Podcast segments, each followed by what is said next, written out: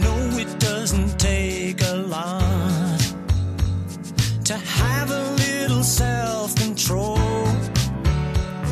But every time that I forgot, well, I landed in another hole. היי, אהלן, שלום, מה שלומכם?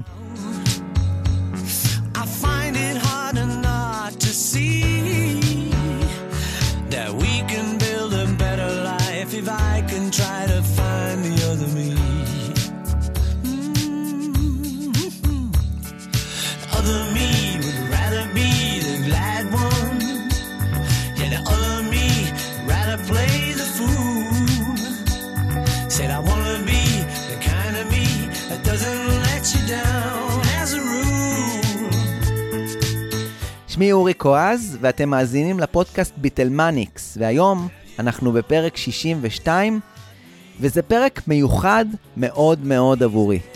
living by yourself. So imagine how I feel. הפרק המיוחד והמרגש הזה בא לחגוג אירוע אדיר, מרגש, וחשוב לכל ביטלמניק באשר הוא. And if you let me try מזל טוב לסר פול מקארטני, שחוגג את יום הולדתו ה-80. I know that one and one makes two. אתם יודעים איך זה. בדרך כלל אנחנו מקפיאים בראש את הזיכרון הראשון שלנו מדברים, והזיכרון הראשון שלי ממקארטני היא שנת 1989. זאת אומרת, מקארטני שנמצא לקראת גיל 50, והוציא בדיוק את האלבום השנוי במחלוקת שלו, Flowers in the Dirt, אלבום שאגב אני מאוד מאוד מסמפת. אה, ומשם הוא יצא לכבוש את העולם עם תספורת האלי אוחנה שלו בסיבובי הופעות בלתי נגמרים.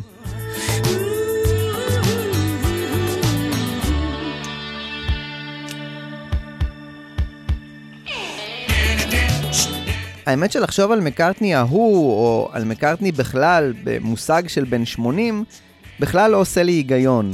אבל אלה החיים.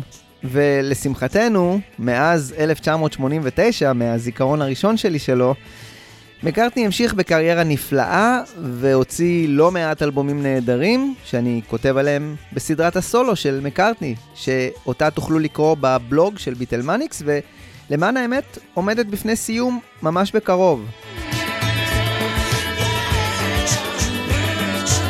בסוף שנות ה-60 נפוצה השמועה שפול מקארטני מת והוחלף על ידי כפיל. אם הם היו יודעים אז איך תיראה קריירת הסולו של פול לאורך השנים, קריירה רגילה, במרכאות, שלצידה מתנהלת קריירה אלטרנטיבית ורסטילית מאוד, הוגי השמועה או הקונספירציה הזו היו בטוחים שיש לו כפיל.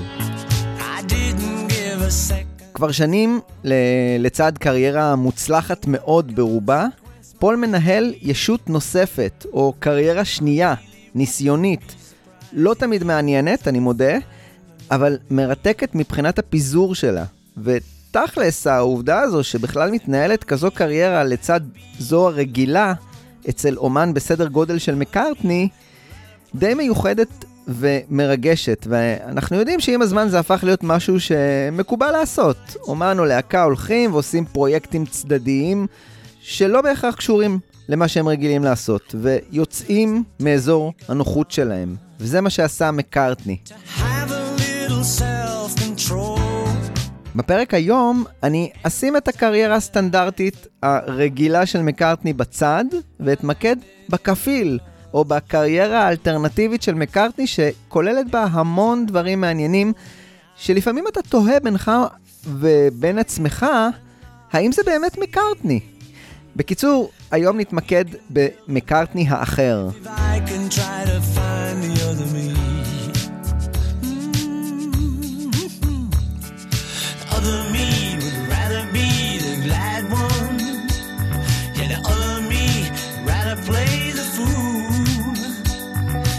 בקטע הזה שמתנגן ברקע, שנקרא The Other Me, אני האחר, קטע שאני מאוד אוהב מהאלבום Pipes of Peace, התאום הקצת פחות מוצלח של Tag of War, מקארטי מספר את התמצית של הדמות האלטרנטיבית הזו שלו.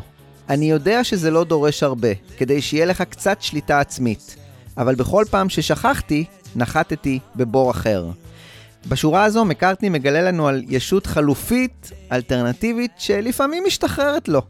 ובניגוד לדמות המוכרת שרוצה מאוד להצליח ודורשת את אהבת הקהל, הדמות החלופית הזו מאוד רוצה וחפצה לעשות מה שעולה לה בראש. והאמת, זה כיף אדיר.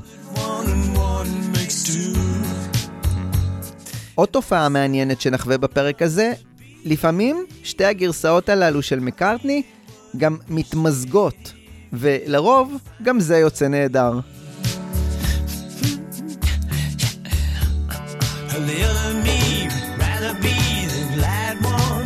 אז מה מצפה לנו במסע הזה? נעבור בפרק הזה בכל מיני תחנות בקריירה החלופית של מקארטני, שיביאו קטעים איזוטריים, בי-סיידים ועוד הפתעות. נראה מקארטני מאוד ניסיוני, סקרן, אה, ועוד תכונה של מקארטני האחר, הוא מת על שיתופי פעולה, שלפעמים לא הכי מובנים ולא הכי הגיוניים.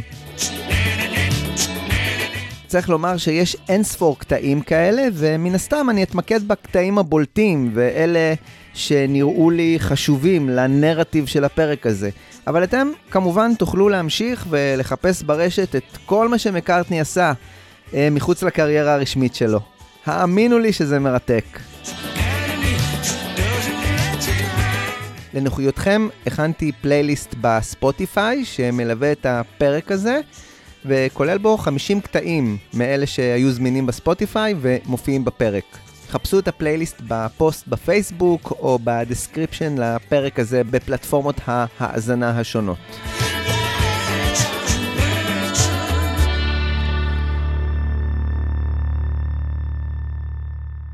בואו נצא למסע חוסר השליטה של מקארטני בבורות המוזיקליים שלו, ונגלה יחד מקארטני אחר. בפרק הקודם בפודקאסט התמקדתי באלבום הבכורה של מקארטני, שנקרא מקארטני, וזו בעצם היציאה המובהקת שלו מאזור הנוחות. וזה ממש לא משנה אם זה קרה מרצון או שלא. במידה מסוימת, לנון לא הזיז את הגבינה רק עבור עצמו, אלא הכריח גם את מקארטני לצאת מאזור הנוחות שלו.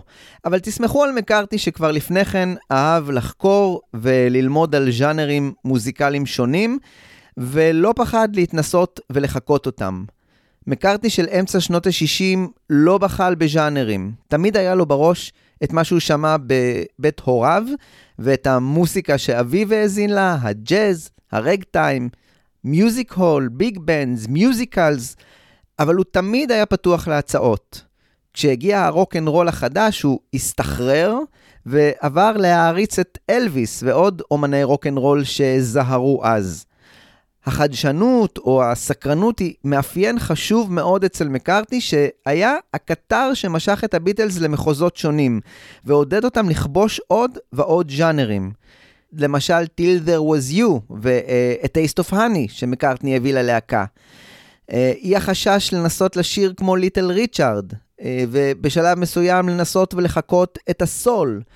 להביא את המימד הסימפוני אל הביטלס, ואת הניסיוניות או האוונגרדיות, כמו למשל בקטעי הלופים עבור Tomorrow Never Knows, ועוד ועוד ועוד דוגמאות.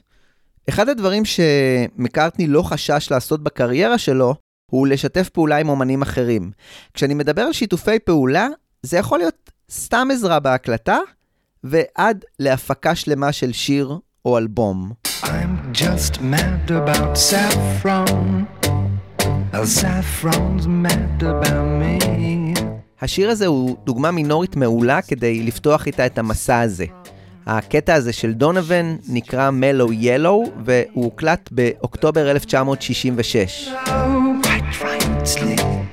They call me mellow yellow. Quite דונובן שהיה ידיד של מקארטני וגר קרוב אליו, עזר לו מעט במילים עבור ילו סאבמרין, ולא קיבל על כך קרדיט. מקארטני שכנראה הרגיש חייב באיזשהו אופן, הגיע להקלטה של מלו ילו והקליט קולות רקע ממש עדינים עבור הפזמון של השיר. I'm but just a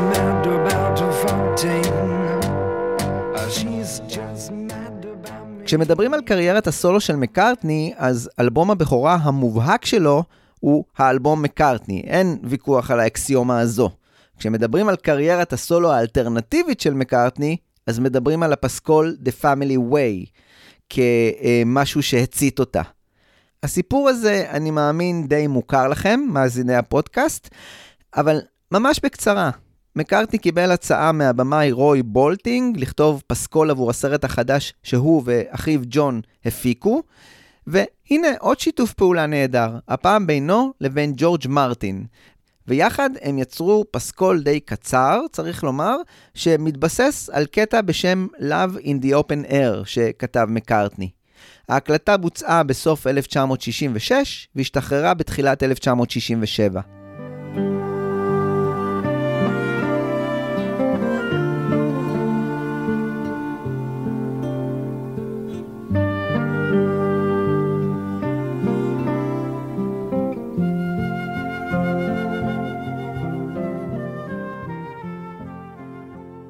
לאחר שנסתיימו עבודות ההקלטה לאלבום Sgt. Pepper, מקארטני טס לארצות הברית כדי לבקר את ג'יין אשר, שהייתה בסיבוב עם תיאטרון האולד ויק, ולחגוג לה שם את יום הולדתה. על הדרך הוא הגיע ללוס אנג'לס כדי לבדוק את אה, סצנת המוסיקה המרגשת שצמחה שם. הוא פגש את המאמאז והפאפאז, וכמובן את הביץ' בויז, שהיו עסוקים בהקלטות לאלבום הגנוז Smile, כשמקארטני הגיע לאולפן, הם בדיוק עבדו על קטע בשם Vegetables. מקארטני לא נשאר אדיש, ותרם להקלטה הזו, שנגנזה יחד עם האלבום, קולות של לעיסת סלרי. עבודת ההפקה הראשונה של מקארטני הייתה פרויקט עבור אחיו הצעיר מייק, או יותר נכון, עבור הצמד מגו אנד מגיר, מגיר היה מייק מקארטני, שסיגל לעצמו את שם הבמה הזה כדי להבדיל את עצמו מאחיו הגדול המפורסם, ויחד עם החבר שלו להרכב הסקאפולד, רוג'ר מגו, הם יצרו את מגו אנד מגיר וקיבלו חוזה הקלטות בפרלופון. פול מקארטני, האח הגדול, עזר מאוד בנגינה, בקולות, הפיק חלק מהשירים וגם עזר בהבאת נגנים לאולפן. בין היתר תרמה קולות גם ג'יין אשר, בת הזוג של אה, פול דאז. הזכרתי את Yellow אה, Submarine ואת Mellow Yellow, אז נישאר בתחום הצהוב, והנה קטע מתוך האלבום של מגו ומגיר, שנקרא ילו בוק, שהפיק מקארטני יחד עם פול סמואל סמית. האלבום של מגו ומגיר הוקלט באזור אמצע 1967 ויצא במאי 1968. עוד נחזור בפרק הזה אל האח מייק. You stand behind the curtain, your ear to the window pane. Listening for the secrets in the chatter of the rain. Which cloud has got married? Which one's left his wife? Which winds joined the army? Which one has lost its... כשהוקמה חברת אפל, למקארטני ולחבריו הייתה עכשיו האפשרות להפוך את עצמם למבוגרים, אני לא יודע אם האחראים, אבל להיכנס לתפקיד המפיקים שמובילים את האומנים הצעירים ואומרים להם איך ומה לעשות. מרי הופקין, ג'קי לומקס וג'יימס טיילור הם דוגמאות נהדרות. מרי הופקין הפכה בעצם לבת חסותו, או בת אה, טיפוחיו של מקארטני, והוא בעצם הכתיב לה בשלבים הראשונים מה לעשות, מה לשיר, ובעצם שלט כמעט על כל אספקט בקריירת ההקלטות של האומנית הצעירה הזו. במקרה של ג'קי לומקס, לאריסון היה יותר say בעניין, לכן מקארטני היה על תקן היועץ, ותרם פה ושם נגינה. מרי הופקין, שביצעה בעצתו של מקארטני קאבר ל-Those were the days, שהופק כמובן על ידי מקארטני, שעבד יחד עם המתזמר ריצ'רד יוסון, והסינגל הזה ראה אור בקיץ 1968. כמו בשנה הקודמת, אה, ואולי יש קשר בין הדברים, באמצע 1968, מקארטני קיבל הצעה לכתוב קטע שיפתח סדרה קומית חדשה בשם Think I'm a Bob. סדרה שסיפרה על מעלליו של פנסיונר בשם בוב, שאהב לעשות שטויות. הסדרה הזאת תוכננה לעלות באוגוסט 1968, והבקשה ממקארטני הייתה לכתוב קטע אינסטרומנטלי עבורה. מקארטני חשב ישר על אה, קטע שיובילו כלי נשיפה, והוא זכר שאבא שלו, ג'ים, תמיד אהב את בלק דייק מילס בנד, שהיו הרכב ברס, או הרכב כלי נשיפה. מקארטני שחיפש גם ככה לעבות את הפורטפוליו של האומנים באפל, החתים אותם בחברה.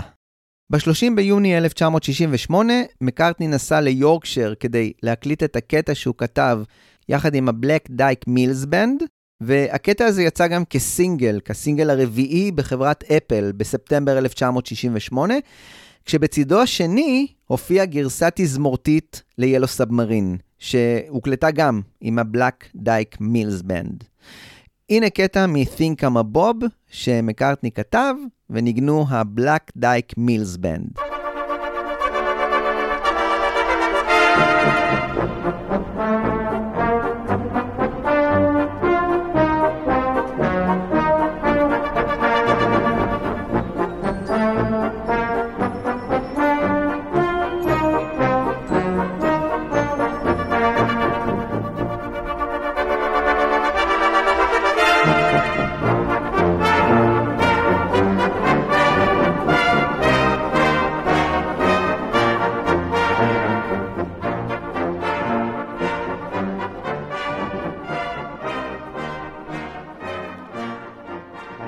שיתוף פעולה מעניין נוסף של מקארטני היה עם הרכב בשם בונזו דוג דודה בנד. אני מודה שהשם נשמע קצת מוזר, אבל אתם מכירים אותם. זה ההרכב שהופיע על הבמה בסצנת מועדון החשפנות, לקראת סוף סרט הטלוויזיה הנפלא של הביטלס, מסע הקסם המסתורי. הפעם מקארטני נאות להפיק להרכב הזה סינגל בשם I'm the Urban Spaceman.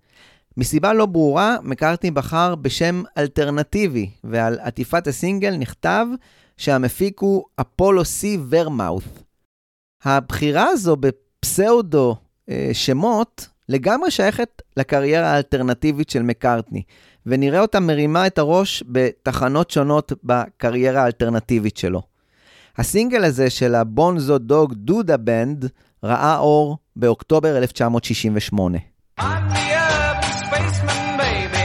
God's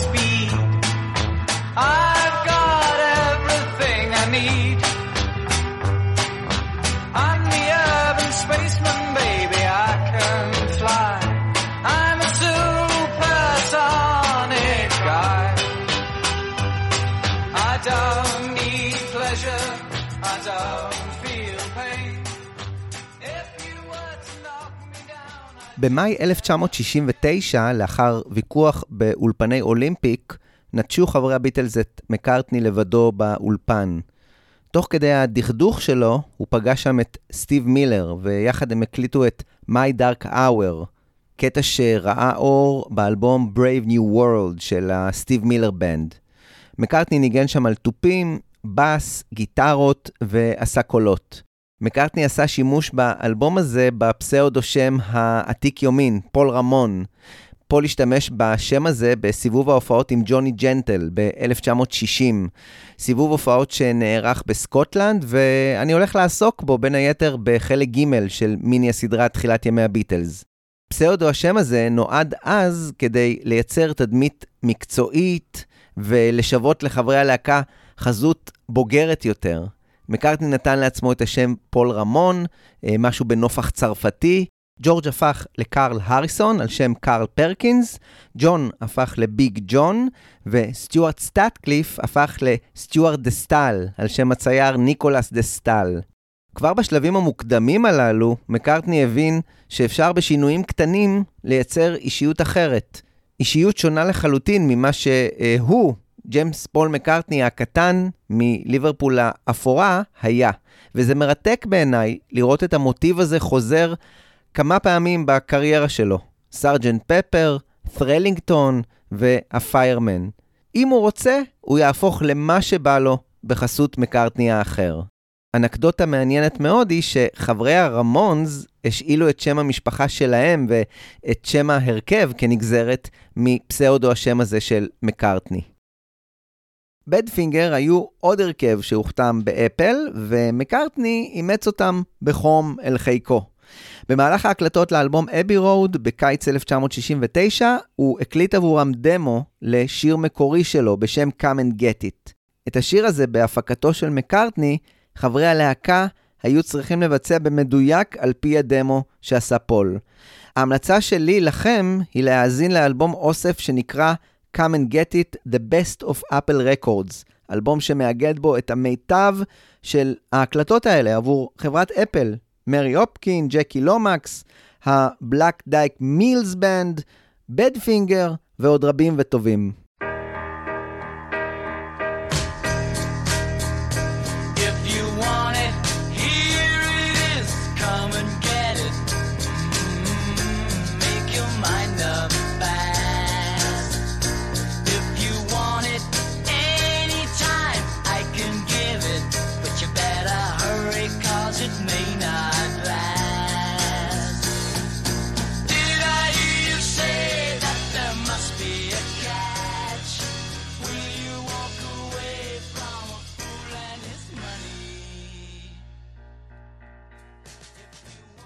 מקארטני התחיל להקליט את אלבום הבכורה שלו בסוף 1969, ובמידה מסוימת זו הפעם הראשונה בקריירת הסולו שלו ששני הישויות שלו התמזגו והפיקו אלבום שמכיל את שניהן. על האלבום הזה הרחבתי בפרק הקודם בפודקאסט, וכמו שכבר אמרתי, אני עוסק בפרק הזה בקריירה האלטרנטיבית של מקארטני, ולכן נקפוץ עכשיו קצת בזמן לסופה של 1970. מקארטני נמצא בסשן הראשון בניו יורק עבור ההקלטות למה שיהיה האלבום רם, ובתוך כל הכאוס הזה של גיוס נגנים והקלטה, שוב בצבץ לו מקארטני השני, או האחר, וחשב על פרויקט צדדי בשם רופרט הדוב, דמות שיצרה מרי טאודל בשנות ה-20, ומקארטני רצה מאוד להפוך לסרט אנימציה מלווה במוסיקה.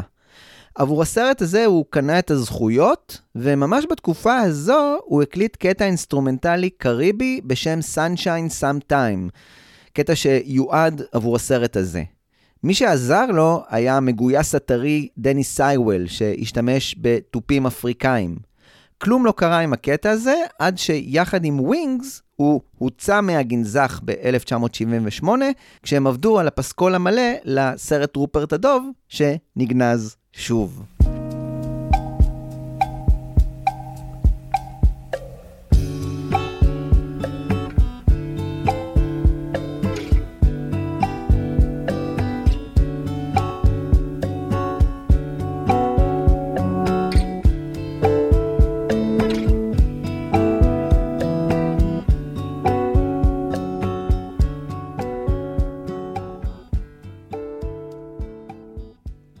בעת ההקלטות לאלבום ראם בניו יורק, חבר של דני סייוול, המוסיקאי לסלי פרדקין, הקליט את אלבום הבכורה שלו. הוא קרא לעזרה לדני סייוול, שמצידו אמר לו, יש לי בשבילך גם בסיסט. כשמקארטני נכנס לאולפן, פרדקין לא ממש זיהה אותו, וגם כשהוא זיהה אותו, הוא לא ממש התרגש.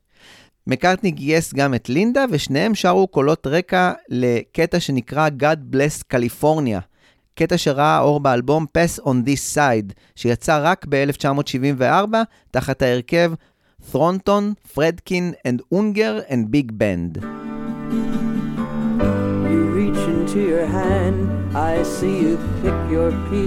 this way. My rowboat rows along the street, my toy canoes at play. State of innocence is sinking in the bay. What can I do about it? My faith is lost without it. מקארטני סיים להקליט את האלבום המופתי רם, והחליט לעשות משהו אי-רציונלי לחלוטין. תוך שלושה ימים הוקלטו לכל שירי האלבום החדש גרסאות, אה, נקרא לזה סמי-תזמורתיות, שעליהן ניצח ריצ'רד יוסון, שעבד גם על התזמורים באלבום Let It Be עבור אה, פיל ספקטור, מה שמוסיף עוד על האי-רציונליות במעשה הזה. אולי ההסבר הוא העבודה הפוריה והנעימה שהייתה למקארטני עם יוסון על סינגל הבכורה של מרי הופקין. את ההחלטה להקליט כזה דבר, אה, גרסאות תזמורתיות אה, לרם, פול תירץ ב... רציתי מאוד שמישהו יעשה גרסת big band לרם, אבל לא היו קופצים על המציאה. חשבתי שעדיף שאני אהיה המישהו הזה. באותה אי-רציונליות, ההקלטות הללו נגנזו עד לאמצע 1977, ואז מקארטני החליט להשתמש בשם הכיסוי פרסי ת'רלינגטון, והוציא אלבום שלם של הגרסאות הביג בנדיות האלה לאלבום רם. זה לא אלבום מוצלח מאוד, אני מודה, אבל כבר אמרתי בהתחלת הפרק, בקריירה האלטרנטיבית של מקארטני האחר, עושים מה שרוצים, וזה כיף גדול.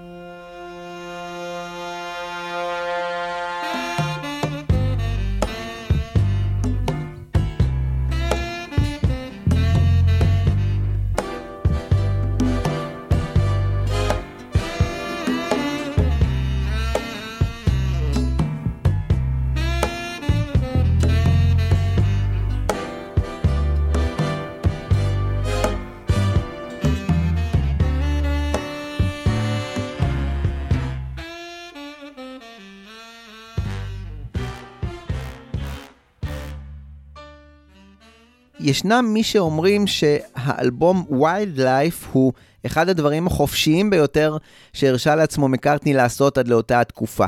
אה, לפחות עם הרכב. אני יכול מאוד להסכים עם האמירה הזו, וזה אחד המקרים היפים שבהם שני סוגי המקארטנים התאחדו, והתוצאה היא פשוט נפלאה. על הסיפור המלא של האלבום הזה תוכלו להאזין כאן, בפודקאסט, בפרק שציין 50 שנה לאלבום. הנה הקלטה דמואית מאותה התקופה, שבה מקארטני הוביל את ההרכב הצעיר שלו לקטע נהדר שאני מחבב, שבו הוא ניסה פשוט לעשות כיף, ועל הדרך חיכה שירה אפריקאית, בקטע שקיבל את השם אפריקן יהיה.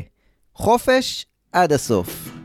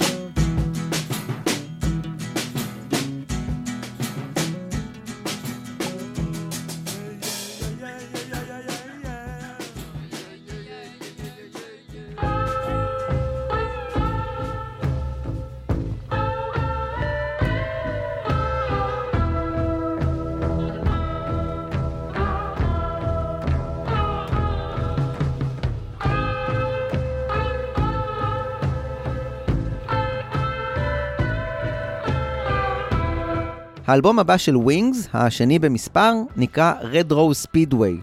זה אלבום שהתחיל כרעיון גרנדיוזי, שבו מקארטני התאווה לעשות אלבום כפול. גרסה של האלבום הכפול הזה יצאה ב-2018, ואני מאוד מחבב אותה. למרות שמובן לגמרי אה, למה הוא צומצם לאלבום יחיד, שגם הוא לא חף מבעיות.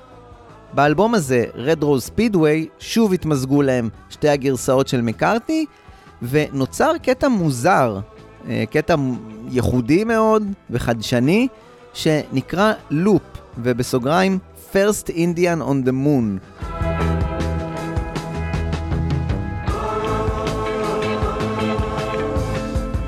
הקטע הזה הוקלט באולפני אולימפיק באוקטובר 1972, כשטכנאי האולפן היה אלן פרסונס.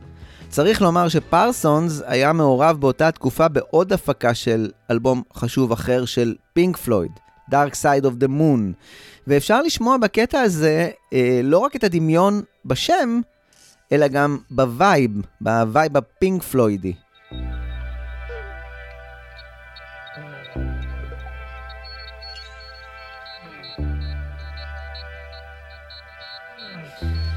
עוד שחקן ישן חדש חזר למגרש, ה Moog synthesizer, ומהקטע הזה אפשר אולי לדמיין את אחד הכיוונים שאולי היו לוקחים הביטלס אה, אחרי האלבום Abbey Road.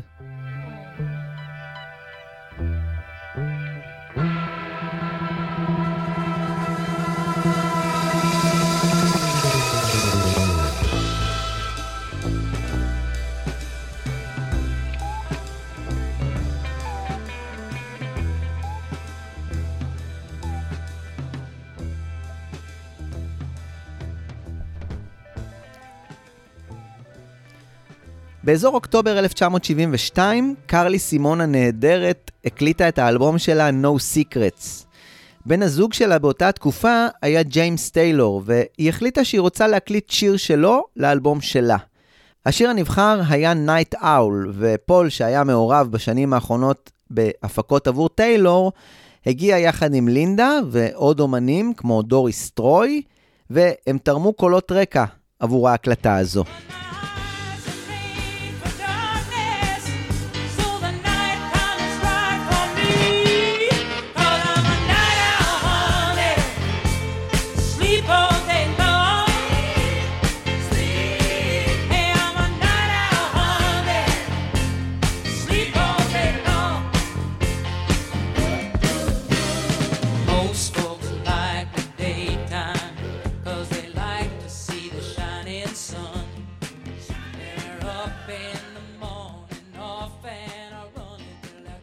האלבום השלישי של ווינגס, Band on the Run, הוא האלבום שאוהבים לדרג הכי גבוה בקריירה של ווינגס, ולפעמים אפילו בקריירה של מקארטני בכלל.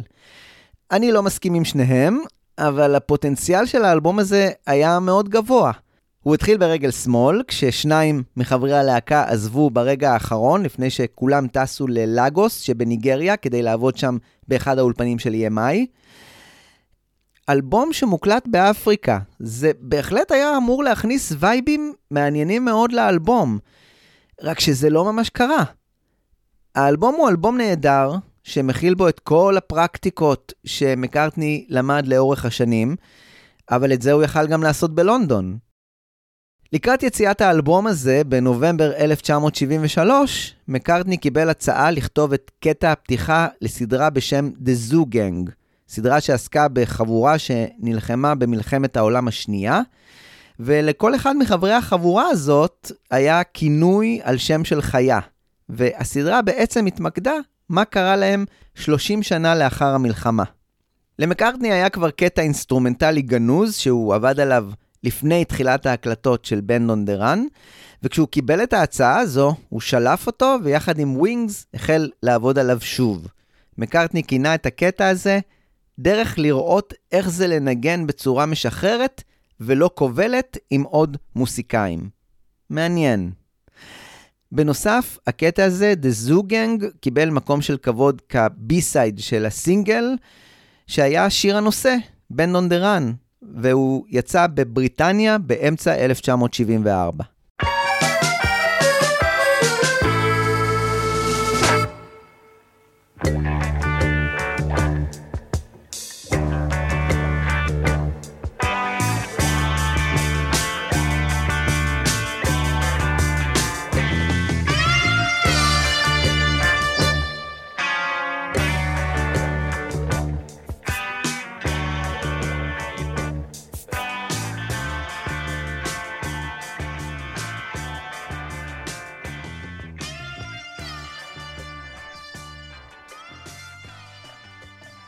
בתחילת 1974, מקארטני וווינגס נרתמו לעזור לאח הצעיר של פול, מייק.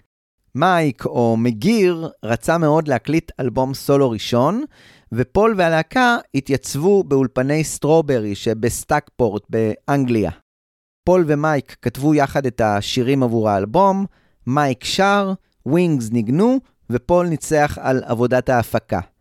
יש לא מעט אנשים שאוהבים לקרוא לאלבום הזה האלבום הנחבא של ווינגס, ולגמרי אפשר להסתכל עליו ככה.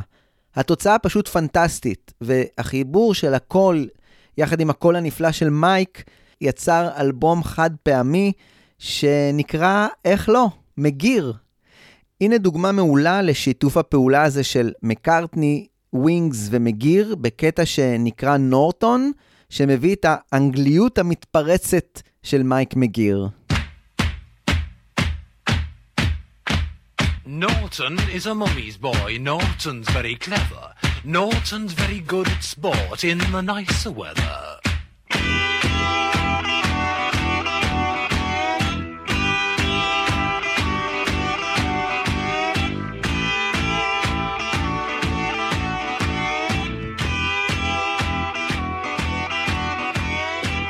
Norton is a pretty boy. Norton is a sissy. Norton's got a lovely girl, now isn't that a pity?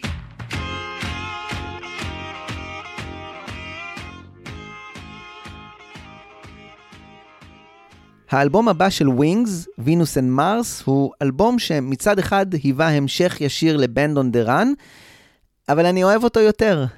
קשה לי להסביר את זה, אבל יש בו משהו יותר אה, תעוזתני והרבה יותר בשרני מאשר אה, האלבום האיקוני ההוא. הדרך לאלבום הזה עברה בנשוויל, כשמקארטני נתן לפאזת הקאנטרי שלו להרים את הראש. ושם, בפגישה עם צ'ט אטקינס, פול קיבל עידוד להקליט קטע בשם אלואיז, שכתב לא אחר מאשר האבא ג'ים מקארטני ב-1920, כשהוא עצמו היה חבר בהרכב בשם Jim Mac's Jazz Band. זה קטע שלא הוקלט עד אז, ומקארטני הבן מאוד רצה לעשות מחווה לאבא ג'ים. בעזרת אטקינס ועוד נגנים מקומיים, הוא הקליט את הגרסה האינסטרומנטלית הזו, שקיבלה את השם Walking in the Park with Eloise. ועל הדרך הוא הקליט עוד קטע אינסטרומנטלי, מקורי, שלו, בשם Bridge over the River Suite, שממנו נשמע קטע קטן שמביא מקארטני ג'אזי ביג בנדי. עיבוד כלי הנשיפה נכתב על ידי פול בעזרתו האדיבה של טוני דורסי, ושני הקטעים אוגדו לסינגל אחד, שאותו הגיש מקארטני הבן הנרגש למקארטני האב הנרגש עוד יותר. הסינגל ראה אור בבריטניה באוקטובר 1974, תחת ההרכב הפיקטיבי שנקרא The Country Hams.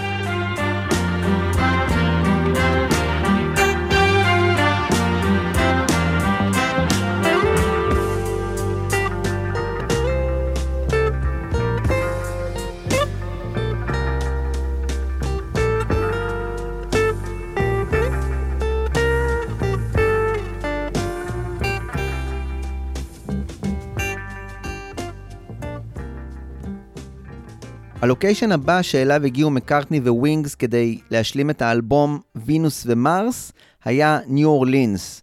כמו במקרה של לגוס, האווירה הניו אורלינזית לא ממש הצליחה לחלחל פנימה לאלבום, גם כשהם השתמשו באולפני סי-סיינט של אלן טוסן, שהיה אחד האומנים הניו אורלינזים הידועים.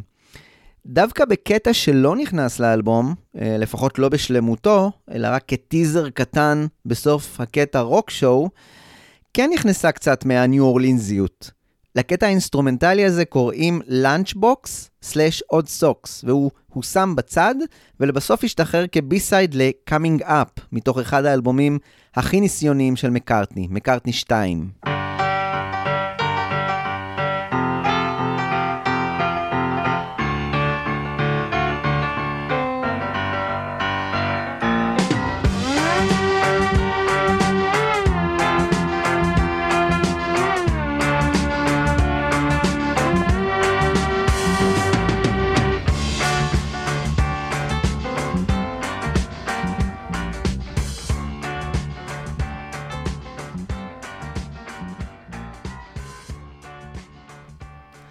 אחרי שהם השתתפו בחגיגות הקרנבל של המרדי גרא בניו אורלינס, מקארטני כתב קטע בשם מיי קרניבל, שניסה לתפוס את המראות של הקרנבל שם בניו אורלינס. זה קטע לא מסעיר במיוחד, אבל כזה שמשתייך למשפחת שירי האירועים של מקארטני, כמו למשל birthday, שמקארטני קיווה שיהיה שמיש עבור כל חגיגת יום הולדת. ואני מניח שאת הקטע הקרנבלי הזה, אה, הוא רצה שאפשר יהיה לשיר בכל קרנבל, או בכל חגיגה כלשהי. בסופו של דבר, הקטע הזה ראה אור רק ב-1985, כבי-סייד של הסינגל Spies Like Us.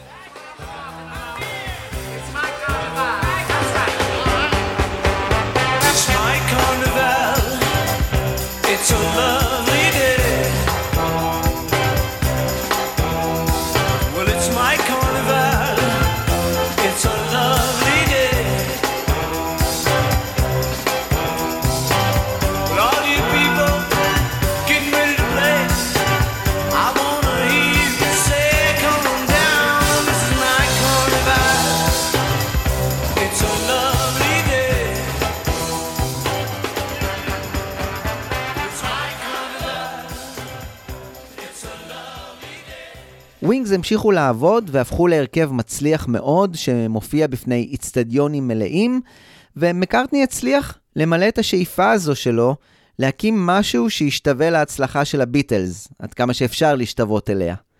באוגוסט 1976, דני ליין רצה להקליט את אלבום הסולו השני שלו, שבו הוא רצה אה, בעצם לעשות מחווה לבאדי הולי. הוא בחר עבור האלבום שירים לא הכי מוכרים ולא הכי סטנדרטיים של באדי הולי, ומקארטני היה בחירה טבעית עבורו כדי להפיק את האלבום הזה.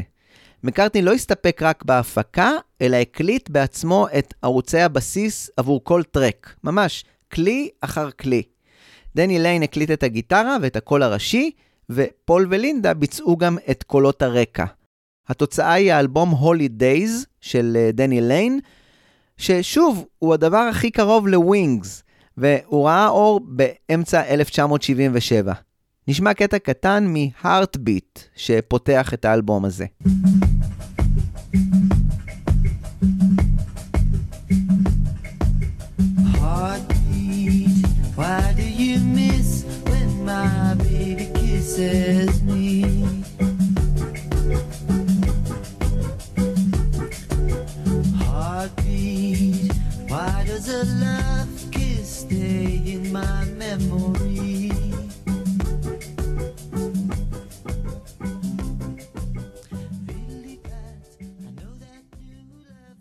בתחילת קיץ 1978, מקארטני גיבש את ההרכב המחודש של ווינגס, והביא את כולם לחווה בסקוטלנד. הם עבדו על חזרות לאלבום חדש, שהשם הזמני שלו היה Wings in the Wild, והוא סיים את דרכו כ-Back to the Egg. בנוסף, הם עבדו גם על ההקלטות של דמואים עבור האלבום הגנוז Rupert the Bear. מקארטני לא רצה לוותר על הפרויקט הזה, והפעם הוא תקף אותו אה, מצד של אלבום ילדים. את האלבום הגנוז המלא אה, אפשר למצוא כ bootleg ברשת, והנה קטע קטן ממנו, שהוא קרא לו Tippi Tippi Toes, ובסוגריים Parents Theme, והוא קטע אינסטרומנטלי, שכמו שנכתב, אה, יועד להורים. וזה קטע ממש נהדר בעיניי, ובכלל אני מאוד אוהב את ה bootleg הזה. ובקטע הזה תוכלו לשמוע גם את מקארטני, המספר, מקריא חלק מהסיפור. He lived with his mother and father in the village of Notwood.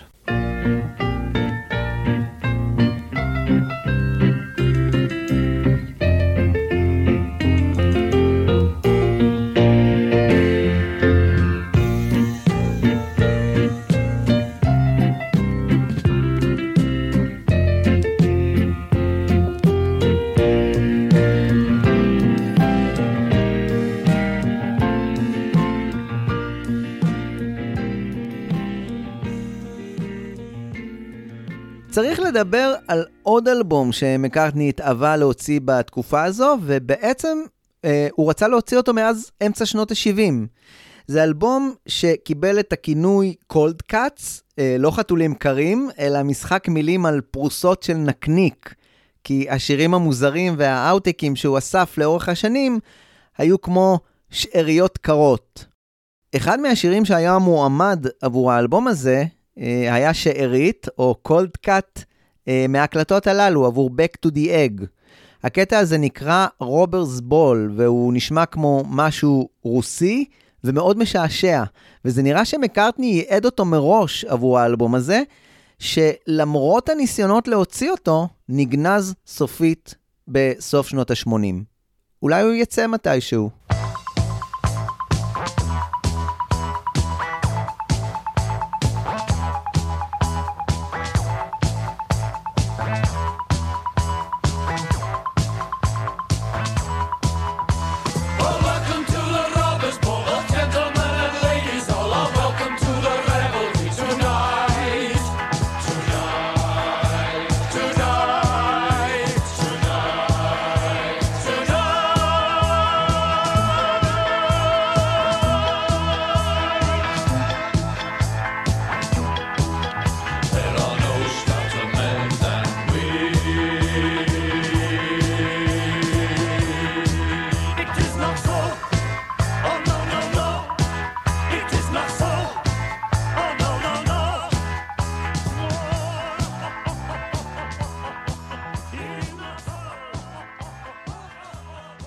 האלבום הנפלא Back to the Egg היה המשך ישיר ברוחו אה, לאלבום לונדון טאון, הנהדר לא פחות, אבל הבליט בו ז'אנר אחר שמקארטני רצה להתנסות בו, הפאנק.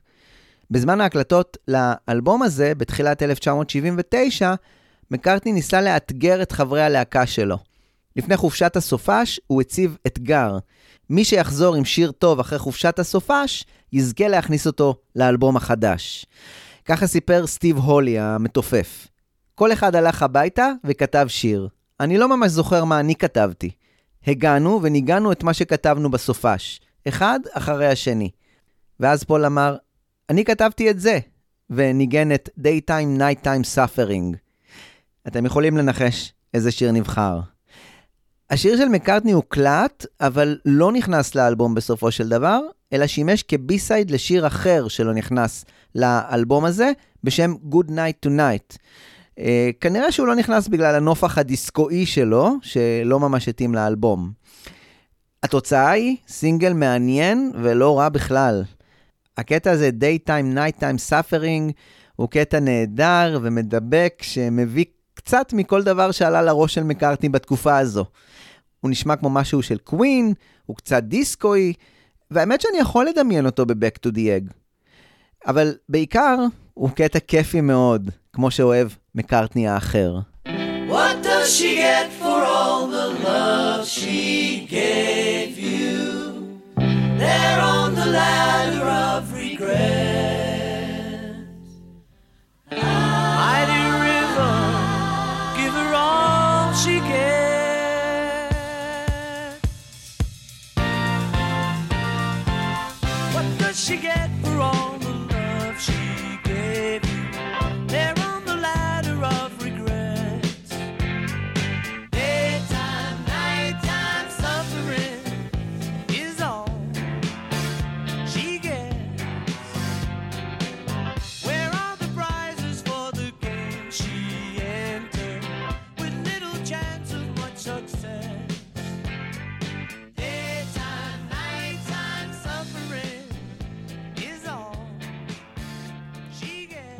על האלבום מקארטני 2 צריך פרק בפני עצמו, אבל הוא דוגמה מצוינת לשני דברים.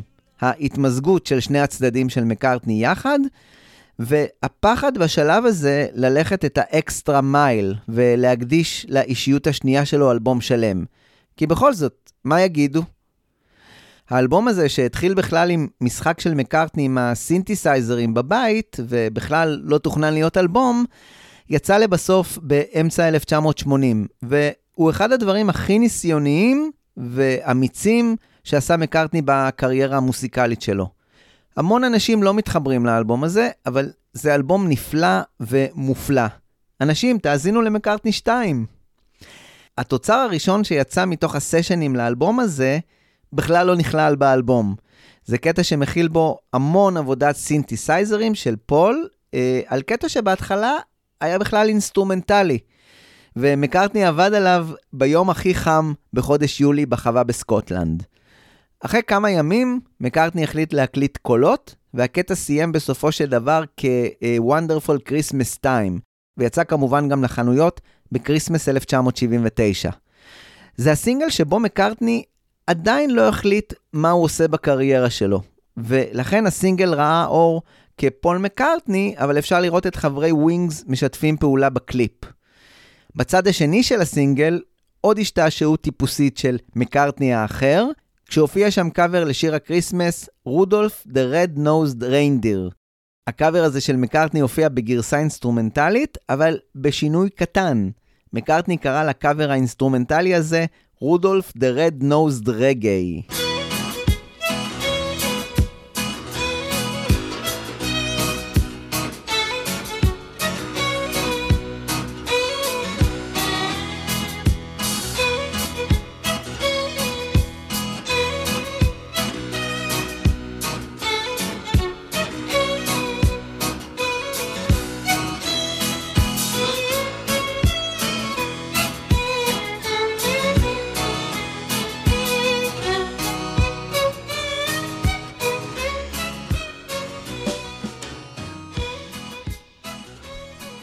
עד כאן משחקים משעשעים, שבאמת אולי מקומם לא היה באלבום מקארטני 2, אבל בכל זאת ישנו קטע אחד שאני קצת כועס על מקארטני שנשאר מחוץ לאלבום. קוראים לו Check My Machine, אה, וכמו Lovely לינדה בזמנו, הוא נועד לעשות טסטים לציוד הביתי של מקארטני. הקטע הזה מתחיל בסימפול מתוך אה, הקרטון טוויטי וסלבדור, וממשיך באופן נהדר להדגים איך מקארטני יכול לעשות מה שבא לו, ובאופן חינני מאוד. הקטע הזה ראה אור לבסוף כ B-side ל Waterfalls, מתוך אותו אלבום ניסיוני של מקארטני, ותשמעו איזה פספוס ענק. Hi, George. Morning, Terry. Hi, George. Morning, Terry.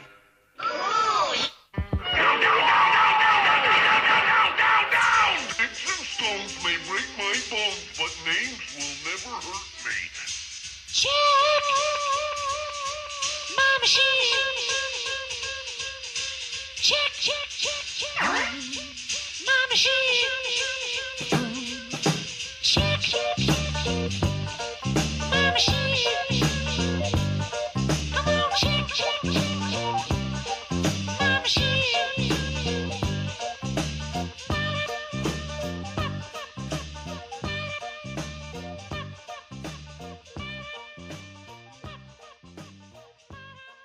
שנות ה-80 הנוראות של מקארטני נפתחו דווקא באופן די מעניין.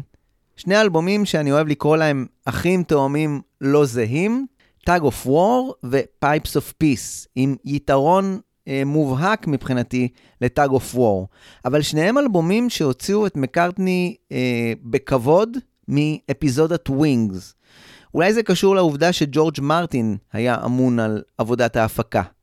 בזמן ההקלטות הללו מקארטני עבר המון חוויות. הוא איבד את לנון אה, וכתב את Here Today המקסים, שיתף פעולה עם אומנים שונים, מסטיבי וונדר ועד מייקל ג'קסון, וזה נראה שהוא צולח את גיל 40 בבטחה. הנה עוד קטע שטיפה מרמז על העתיד הלא מחמיא שעתיד לבוא, הן מבחינה מוסיקלית והן מבחינה לירית. הקטע הזה נקרא בשם המוזר אודה טו קואלה בר, שיר הלל לדוב קואלה. אה, לא הצלחתי לפענח האמת מה העניין הלא פתור של מקארטני עם דובים, אבל בקטע הזה אפשר לשמוע קולות רקע של לינדה ושל אריק סטיוארט מ-10cc, שעבד עם מקארטני בתקופה הזו.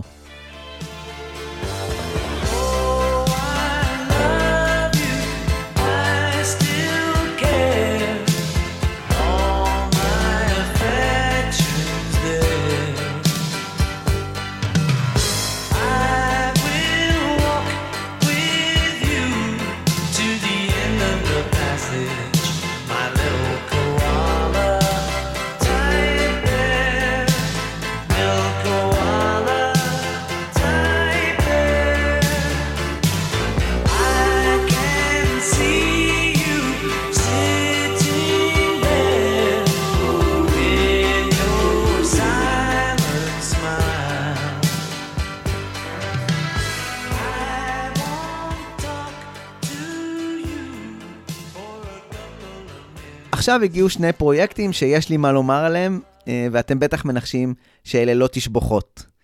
הראשון היה סרט תמוה מאוד בשם Give My Regards to Broad Street, שגם היום הדבר הכי טוב בו הוא שאפשר לקצור ממנו קליפים לא רעים ולראות את מקארטני באולפן עם ג'ורג' מרטין ורינגו. אה, תסריט אמיתי, קוהרנטי, אה, לא ממש תמצאו שם. בפעם האחרונה שצפיתי בו, לפני uh, שנה ומשהו, חשבתי לעצמי שאולי זה סרט המשך ל-Hard Day's Night, שבא להראות מה קרה למקארטני אחרי כמעט 20 שנה, ולהראות שגם בתקופה הזו הוא אדם מאוד עמוס ועסוק גם ללא הביטלס. אז זה מקארטני המחושב והשכלתן, שגם השכיל לסחוט מהפרויקט הזה שיר אחר, מעולה, שנקרא No More Lonely Nights. אבל לענייננו, הוא גם יצר חיבור בין שני הישויות שלו לקטע מעניין מאוד לטעמי. הוא ביצע גרסה לאלינור ריגבי, באופן הרגיל שלה, שזלגה לגרסת מקארטני האחר, שנקראת אלינור's Dream, והיא מעין סימפוניה קלאסית סוריאליסטית שמקארטני כתב עבור הסרט, ומשמשת כקודה לגרסה שלו לאלינור ריגבי. לגרסת התקליט נכנסה רק דקה מתוך היצירה הזו, אבל בגרסת הדיסק שיצא ב-1993 נכנסה כבר הגרסה המלאה שאורכה 6 דקות.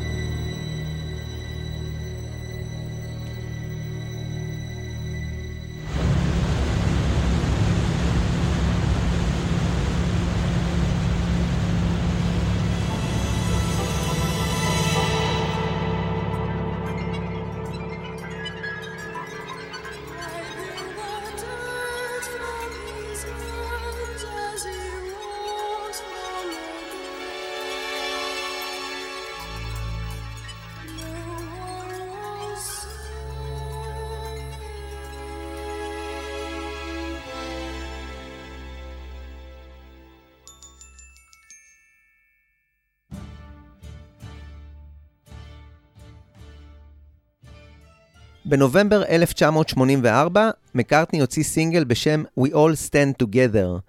העבודה על הקטע הזה התחילה עוד בסוף 1980 באולפני אר של ג'ורג' מרטין. מקארטני כתב קטע ואלס, וג'ורג' מרטין טיפל בשאר וגייס בנוסף את ההרכב הווקאלי The King's Singers. הקטע הזה שוב יועד לפרויקט רופרט הדוב של מקארטני, פרויקט שפשוט סירב לצאת לאור.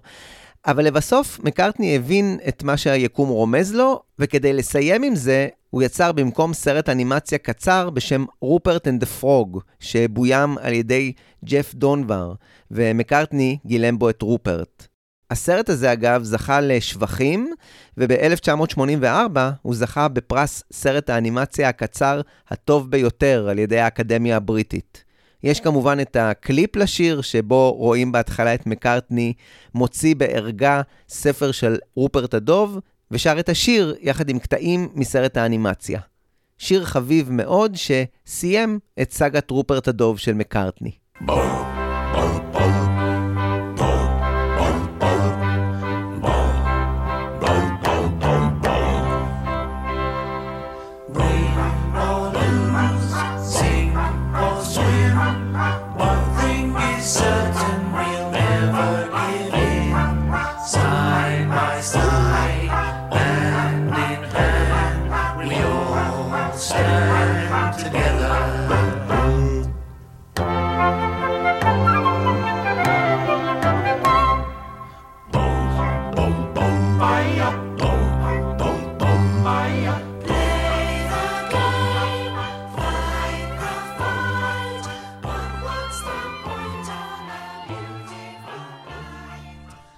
דיברתי על שני פרויקטים שלא יקבלו ממני תשבחות גדולות בקריירת הסולו של מקארטני, והשני הוא האלבום Press to Play. אני לא הולך לדבר עליו יותר מדי, לטובת מי שאוהב אותו. אם תרצו לדעת את דעתי המלאה עליו, תוכלו לקרוא את הפוסט המלא בבלוג, בסדרת הפוסטים על אלבומי הסולו של מקארטני, שם אני מפרט בפירוט רב את מה שאני מרגיש כלפיו. בקצרה, אני מרגיש שמקומו של האלבום הזה הוא בקריירה של מקארטני האחר, ולא ממש שייך לקריירה הרגילה שלו. התקופה הזו של חיפוש דרך מאוד ניכרת באלבום הזה של מקארטני, ששנות ה-80 הקיפו אותו מכל עבר, ולזכותו ייאמר שהוא מנסה. את הניצנים של הפרויקט הזה אפשר לשמוע בקטע חמוד אה, שנקרא I Love This House, שנכתב על החווה שלו בסאסקס. זה שיר שיכל מבחינתי לסיים את הרומן של מקארטני עם הסאונד הזה של שנות ה-80 כאן ועכשיו, אבל לא מקארטני האחר יעשה כזה דבר. דיברתי על שיתופי פעולה בקריירה האלטרנטיבית של מקארטני, אז דיוויד גילמור, שעזר למקארטני גם ב-No More Lonely Nights, מבצע את הסולו היפה על החשמלית.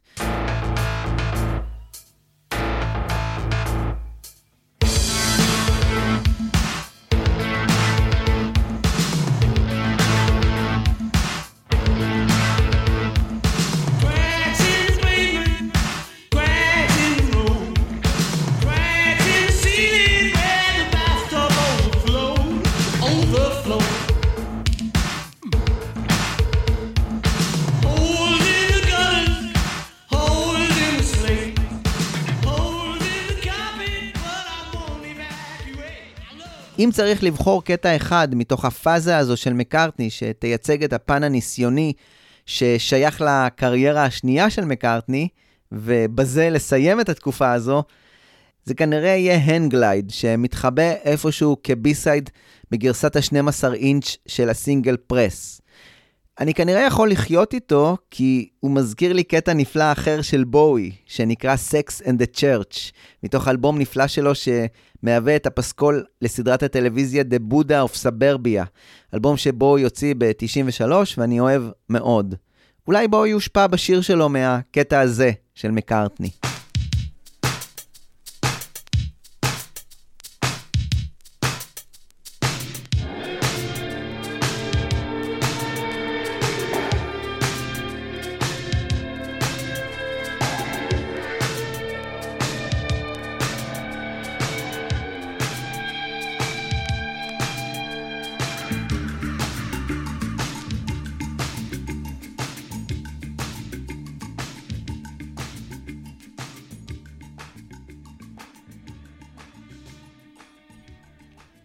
ב-1987, מקארטני תכנן לציין 20 שנה לאלבום סארג'נט פפר.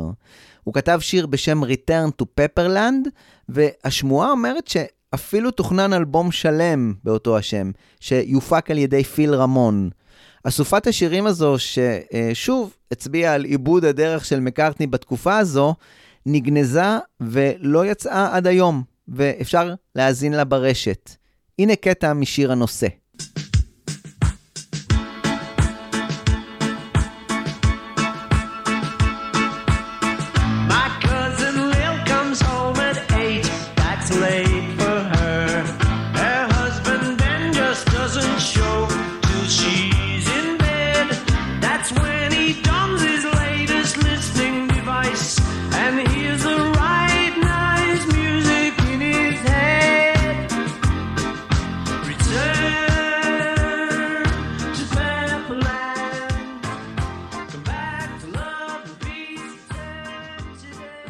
בסשנים הגנוזים הללו הוקלט גם קטע בשם Back on My Feet, שהיה שיתוף הפעולה הראשון של מקארטני עם אלוויס קוסטלו. קוסטלו, שאני מת על הקריירה שלו, ניהל עד אז קריירה סוערת של כעשור, והיה הצעיר המגניב, הממושקף שמת על הביטלס, וזה אומנם עוול לתאר אותו ככה, אבל אני יכול לומר ששיתוף הפעולה בינו לבין מקארטני, שחיפש אז שותף סטייל לנון, אפשר לומר שנגדע באיבו. זה אחד משיתופי הפעולה המפוספסים ביותר לטעמי בקריירה של מקארטני. הקטע הזה, Back on my feet, שהוא רק אה, כתיבה משותפת לקוסטלו ומקארטני, יצא כבי-סייד ל-Once Upon a Long Ago, שגם הוא הופק בסשנים הללו עם פיל רמון.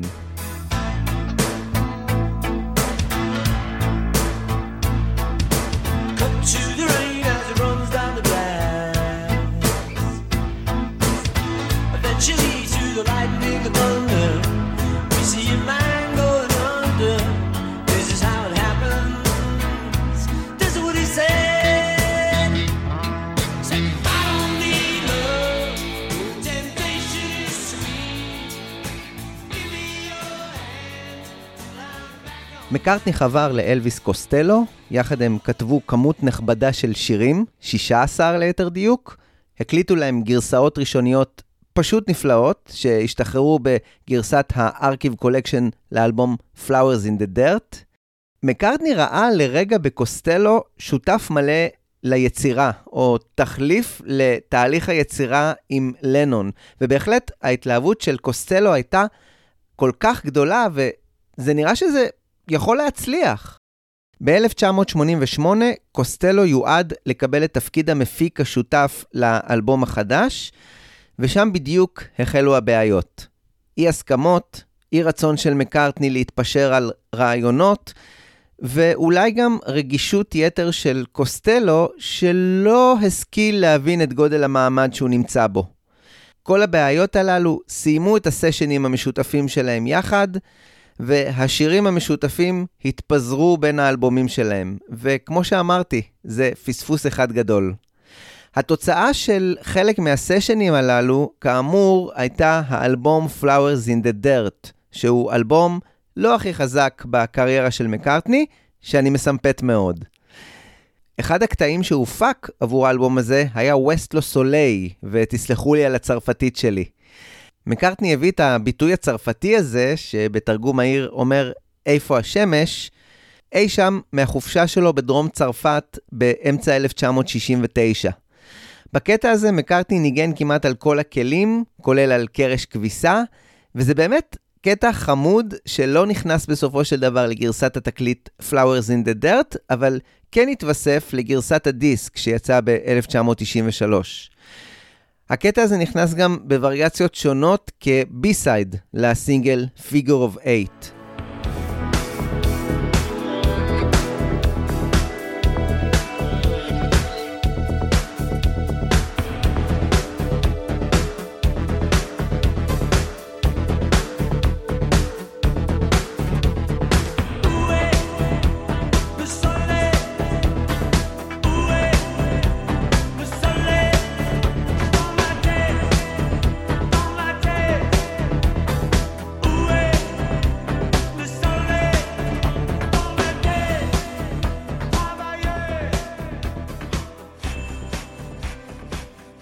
הסשנים לאלבום Flowers in the Dirt הפיקו המון שירים שנדחקו הצידה או הפכו לבי-סיידים.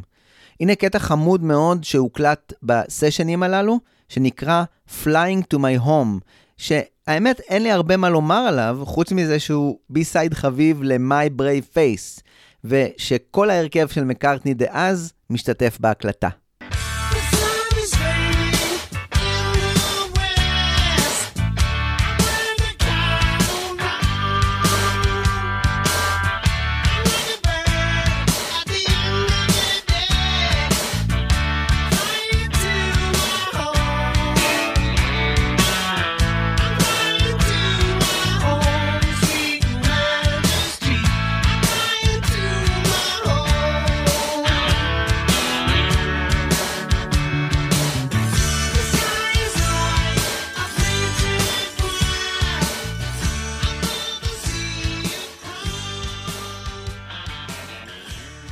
קטע שהוקלט גם הוא בסשנים הללו ונקרא Good Sign, מתכתב עם המון דברים שנעשו בתקופה הזו של אה, סוף שנות ה-80, אבל לי הוא בעיקר מזכיר דברים שעשה פרינס. השם של הקטע הזה גם עושה קולות של מתכתב עם סימני הזמן, האלבום המופתי של פרינס.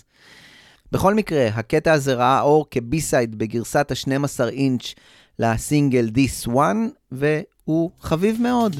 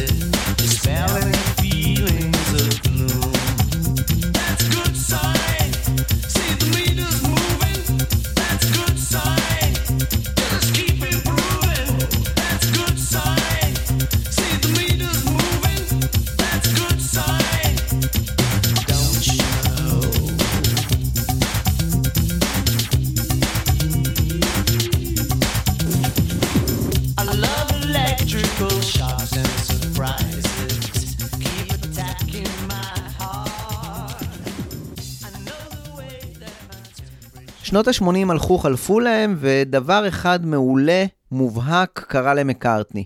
הוא גיבש הרכב חזק, ויצא לסיבובי הופעות בפורמט שאנחנו מכירים עד היום. הופעה עם הרכב, באיצטדיונים, וביצוע של מיטב החומר שלו, מהביטלס ועד לקריירת הסולו שלו, יחד עם שירים חדשים, שבדרך כלל קידמו אלבום חדש.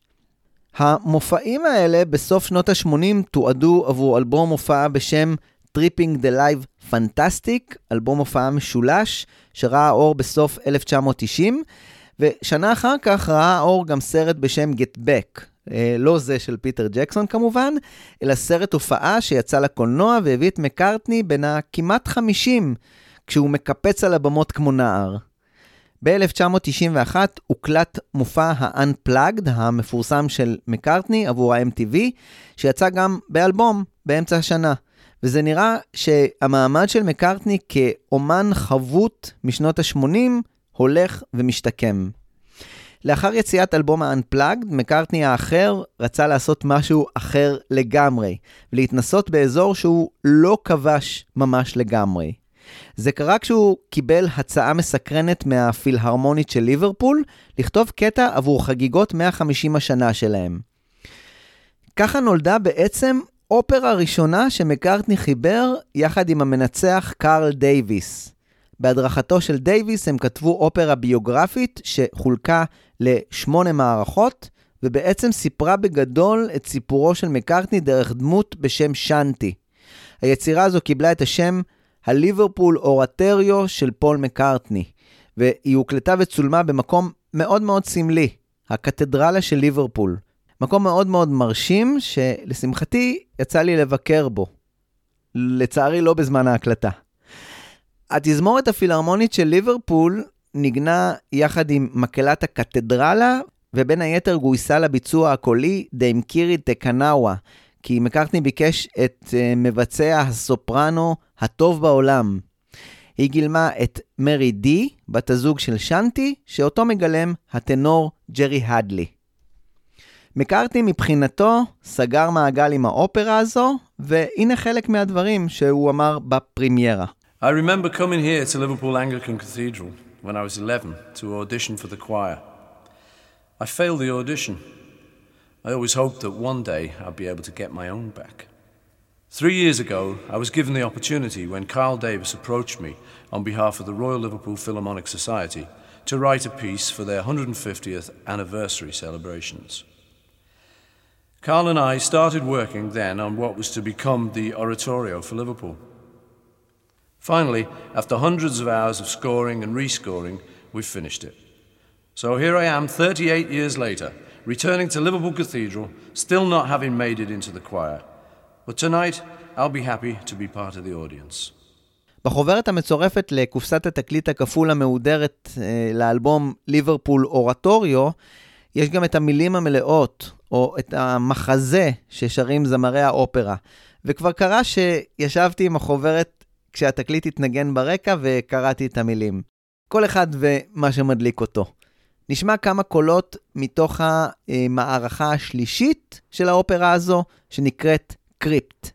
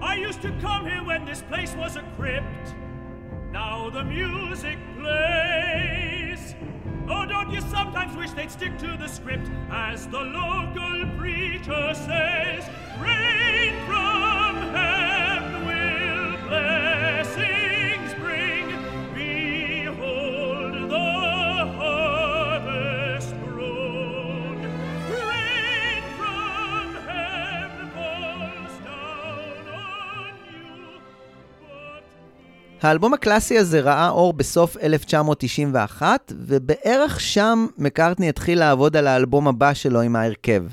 האלבום הזה יצא בתחילת 1993 ונקרא Off the Ground, ואני זוכר שמסע הפרומושן שלו סבב סביב מקארטני הצמחוני, ששומר על הסביבה ועל אה, זכויות החיות, וזו בעצם הייתה המנטרה שסבבה סביב האלבום. אני זוכר משהו נוסף, שכששודר הקליפ ל-Hope of Deliverance, הסינגל הראשון, אני חושב, המוביל לאלבום הזה, אה, כשהוא שודר בפעם הראשונה בטלוויזיה, ההורים שלי מאוד חיבבו אותו. שזה בדרך כלל סימן לנער מתבגר שמשהו לא בסדר במוזיקה שהוא מאזין לה. אבל גם היום אני מחבב את האלבום הזה. יש בו כמה רגעים לא רעים בכלל ומפוספסים, שמבחינתי יכולים להיכנס לפנתאון של מקארטני. וגם שאריות משיתוף הפעולה עם קוסטלו, שזה אף פעם לא רע. באלבום עצמו אני לא הולך להתעמק, אבל בתוצר לוואי שלו דווקא כן. מקארטני האחר רצה מאוד לקחת את חומרי ההקלטה של Off the Ground ולעשות להם גרסאות רימיקס, מעין מעשה מקארטני 3 שאנחנו מכירים מהתקופה הזו. הוא חיפש את האדם הכי מתאים למשימה, והוא מצא את מרטין גלובר, הלו הוא יות', מוזיקאי ומפיק מוערך וניסיוני, אה, בעיקר בעולם הדנס והאמביאנט. יות' הגיע, האזין לחומרים ואמר למקארטני, חביבי, זה לא שמיש עבור רימיקסים. כלום לא יצא מהדבר הזה. במקום זה, יות' הציע למקארטני לייצר מהחומרים האלה קטעים חדשים לגמרי. מקארטני אמר, בסדר, אבל בתנאי שהוא ישתף אותו בתהליך הזה. על גבי הטרקים שיות' יצר, מקארטני הוקלט כשהוא אומר ולוחש חלקי משפטים, ומנגן בכלים כמו בנג'ו, חליל וקונטרבס. יות' העיז עוד קצת, ולקח גם סימפולים מתוך האלבום Back to the Egg. אחרי ארבעה ימי עבודה באולפן של מקארטני, היה להם אלבום ביד. מקארטני שאהב מאוד להתחפש, כמו למשל במקרה של ת'רלינגטון, החליט להוציא את האלבום הזה, שקיבל את השם Strawberries Oceans Ships Forest, תחת המותג The Fireman, כשרבים וטובים תהו כשהוא יצא, מי זה הפיירמן הזה? צריך לומר עוד משהו. זו כבר הפעם השנייה שמקארטני נעזר במדריך שיוליך אותו את האזורים הלא מוכרים. והדבר החשוב יותר הוא שהוא אפילו מקשיב לו ונותן לו להוביל. זה קרה בליברפול אורטוריו, ועכשיו באלבום הראשון של הפיירמן. זה יקרה עוד בעתיד.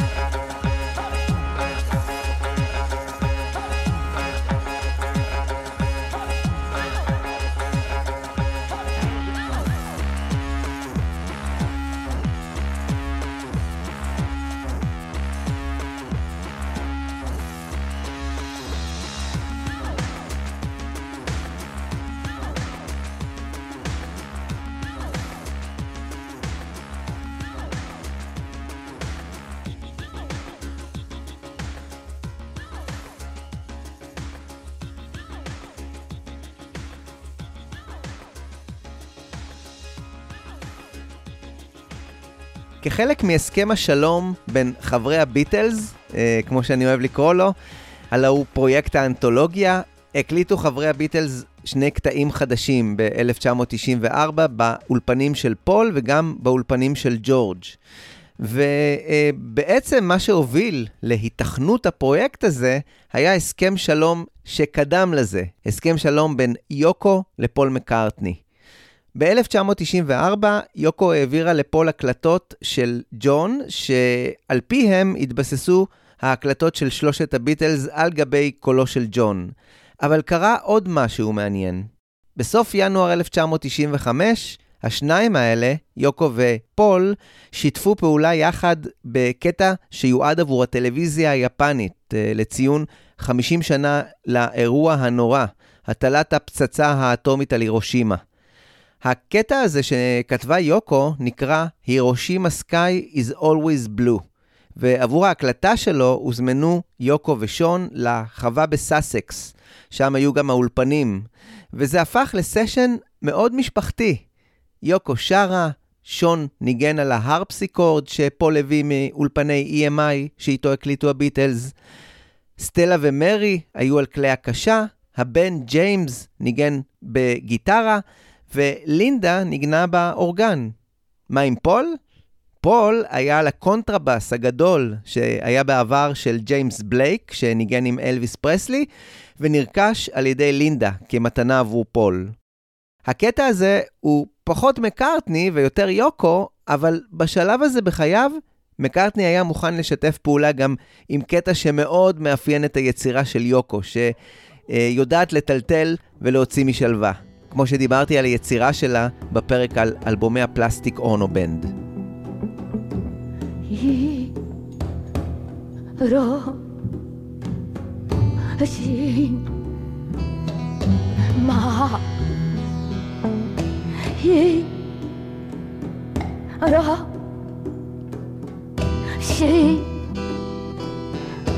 Ma, no sora wa いつも青いよ。いつも青いよ。おんおんおん。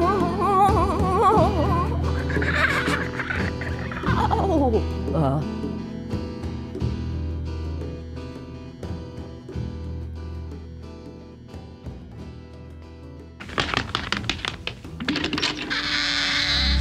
Some folks say jubils.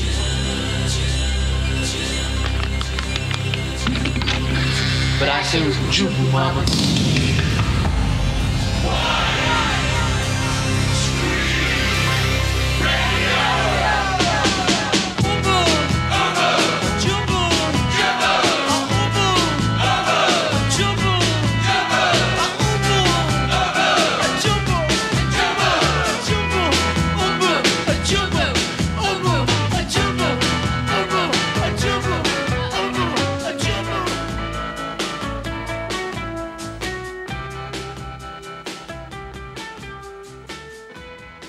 הקטע הזה נשמע כמו משהו משנות ה-80, ואתם לא טועים. זה קטע בשם אובו ג'ובו, שהוקלט בתחילת 1989, כשמקארטני שיחק בין היתר עם כל מיני אפקטים של מלוטרון. והקטע הזה נשאר בצד למשך כמה שנים. ב-1995, כשהייתה לו הזדמנות, אה, מקארטני החל לשדר ברדיו האמריקאי Westwood One.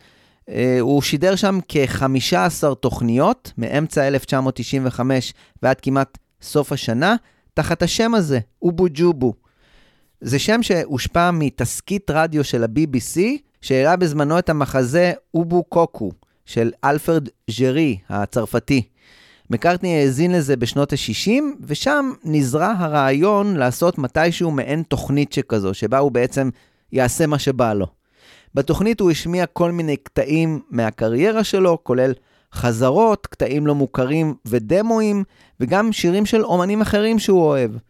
הוא דיבר על מה שבא לו, אירח את מי שבא לו, ובגדול עשה מעין פודקאסט קדום. ואם יש לכם סבלנות ואתם אוהבים את מקארטני גם כשזה ארוך ומייגע, יש את הבוטלג המלא ברשת. שימו את זה ברקע, ויש לי הרגשה שלא תתחרטו. זה ממש משעשע וכיפי, והנה בואו נשמע את הפודקאסטר, מקארטני, מתחיל את אחת התוכניות של אובו ג'ובו.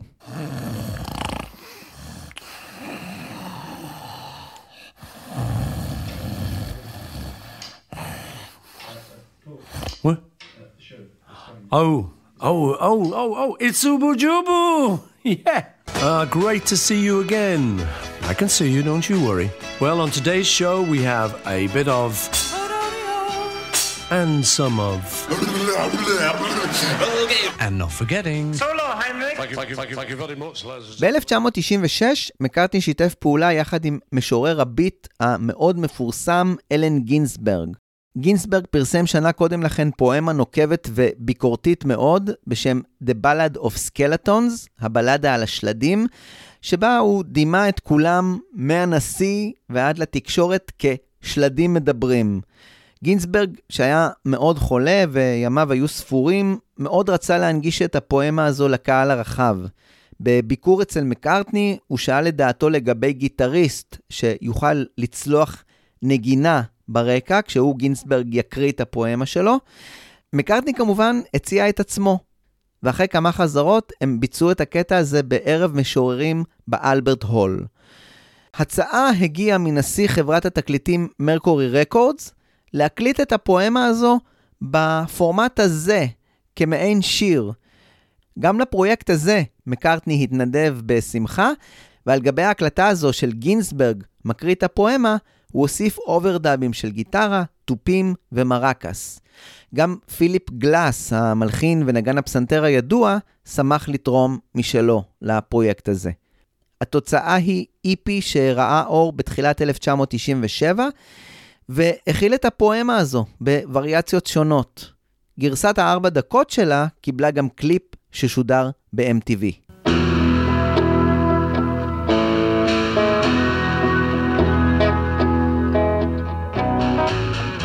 Said the presidential skeleton, I won't sign the bill.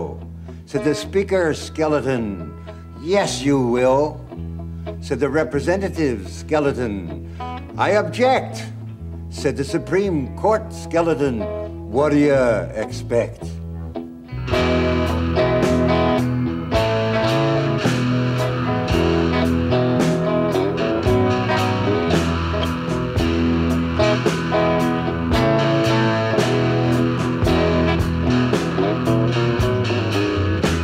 Said the old Christ skeleton, care for the poor. Said the Son of God skeleton, AIDS needs cure. Said the homophobe skeleton. תוך כדי כל הדברים האלה, מקארטני עבד על מה שיהיה האלבום Flaming Pie. זה אלבום נוסטלגי שמושפע מאוד מפרויקט האנתולוגיה, שעליו עבדו הביטלס הנותרים ב-1994. התוצאה מאוד נהדרת בעיניי, ואת הפרק המלא על האלבום המצוין הזה תוכלו לשמוע כאן בפודקאסט הזה. לעומת האלבום המאוד נוסטלגי הזה, שמביא מקארטני מאוד חד, שהולך על הסייף סייד שלו, ועושה את מה שהוא יודע לעשות הכי טוב, הבי סיידים של הסינגלים הלכו וביקרו בגישת מקארטני האחר, וחזרו בחלקם לשנות ה-80, ובמיוחד לתקופה המאתגרת אה, של סביב האלבום Press to Play. אם שואלים אותי, הדיסוננס הזה די מכוון כדי להבליט ולהראות את הצדדים השונים של מקארטני. אני דווקא רוצה להתמקד בקטע אה, צדדי שעשה מקארטני עם אחד הקולגות שהוא עבד איתם על האלבום Flaming Pie, סטיב מילר. אה, כן, אותו סטיב מילר שבזרועותיו הוא התנחם אי שם ב-1969 לאחר דין ודברים עם הביטלס. בסשנים האלה עבור האלבום Flaming Pie, מילר הקליט איתו את Young Boy, ועוד כמה קטעים שנכנסו לאלבום, שחלקם אה, ביקרו במחוזות הבלוז, אבל יש קטע אחד מרושל וחמוד שנקרא Broomstick, שהשניים עשו יחד ומן הסתם נשאר מחוץ לאלבום. אבל הוא כן נכנס כ B-side לסינגל Young Boy.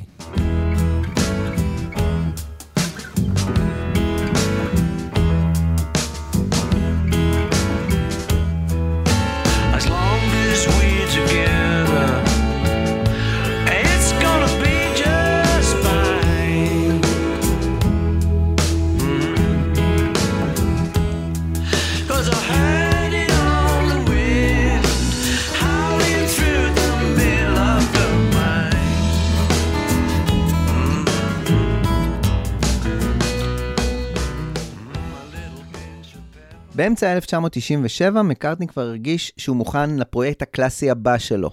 הוא התיישב מול מחשב עם תוכנת Cubase, וכתב תזמורים עבור פרויקט שעסק במעגל החיים, בעצם מתחילת היקום. גם הפעם הוא גייס מדריכים שליוו אותו, והפעם אלה היו המלחינים דיוויד מת'יוז וריצ'רד רודני בנט. התוצאה הייתה האלבום Standing Stone, שהכיל יצירה בעלת ארבע מערכות, שהוקלט באולפן אחד הגדול באבי רוד, יחד עם התזמורת והמקהלה הסימפונית של לונדון. האלבום הזה הצליח להגיע למקום הראשון במצעד אלבומי המוסיקה הקלאסית, אה, וכמובן, אסור לשכוח את העטיפה היפה, שבה מצולמת אותה האבן, אותה ה Standing Stone מימי האדם הקדמון, בתצלום דרמטי ויפה של לינדה. נשמע קטע קטן מ-Sea Voyage, מתוך המערכה השנייה של סטנדינג סטון.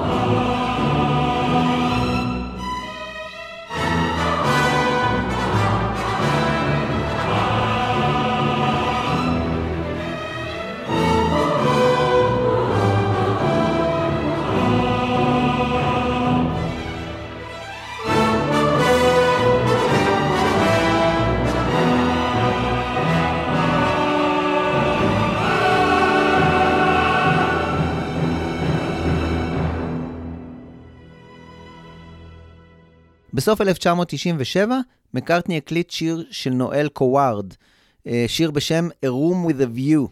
סר נואל קווארד היה שחקן, מלחין, במאי וזמר בריטי, אה, והשיר הזה שהקליט מקארטני היה קטע ישן שהקליט קווארד ב-1928. הקאבר הזה הוקלט על ידי מקארטני עבור אלבום מחווה לנואל קווארד, שהשתתפו בו מיטב האומנים הבריטים, כמו למשל דיימן אלברן, בריין פרי, הפט שופ בויז, רובי וויליאמס ועוד ועוד. האלבום הזה ראה אור באמצעה של 1998, ומה שאני אוהב בגרסה הזו של מקארטני, היא ההתכתבות עם מה שהוא עשה בעבר, כמו למשל ב Honey Pie, יחד עם הסימנים המוקדמים לאלבום הקאברים Kisses on the Bottom, שהוא יעשה לתקופה הזו, אה, שנות ה-20 וה-30, ב-2012.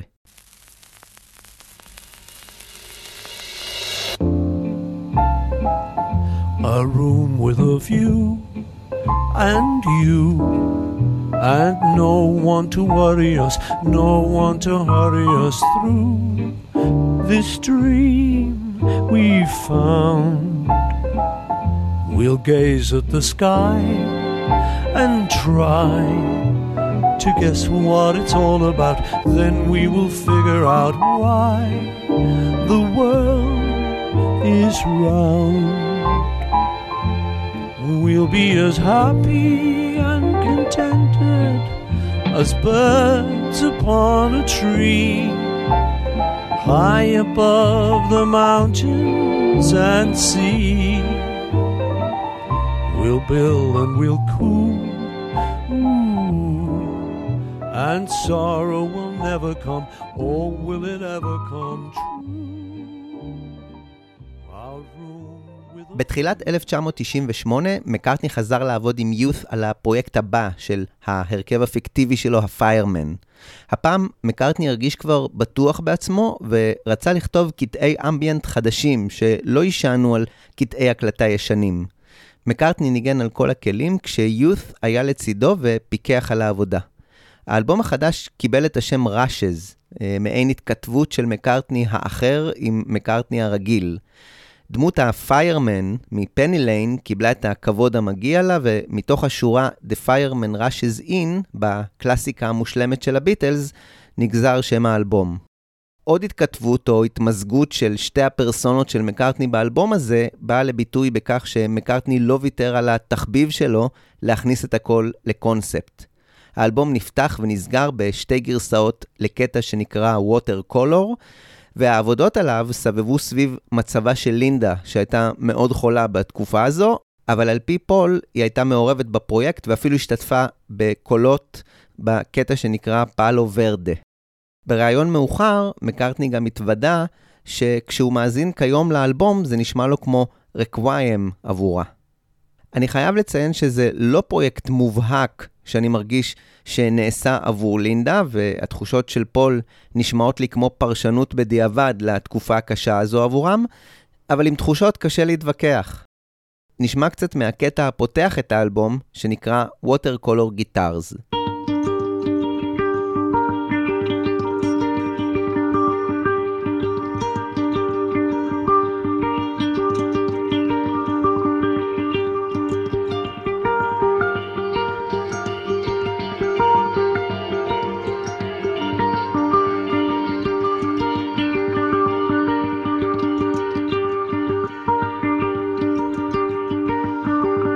כמה חודשים לאחר העבודה על ראשז, הלכה לינדה מקארטני לעולמה.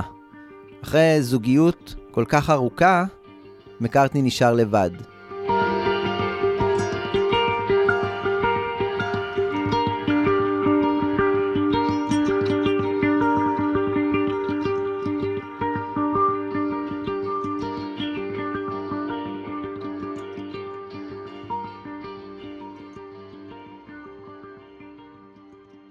קודם לכן, אה, לינדה החלה באיסוף חומר עבור אלבום משלה.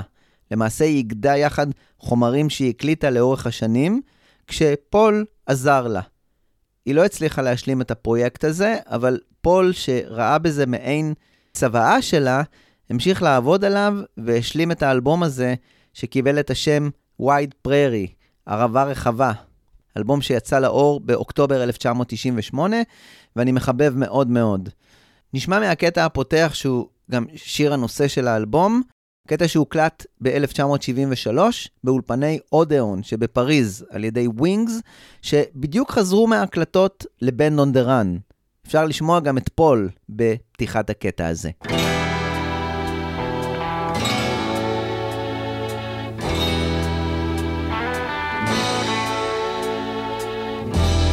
I was in Paris, waiting for a flight, when this guy came up to me and said, Have you got a light? Well, I was born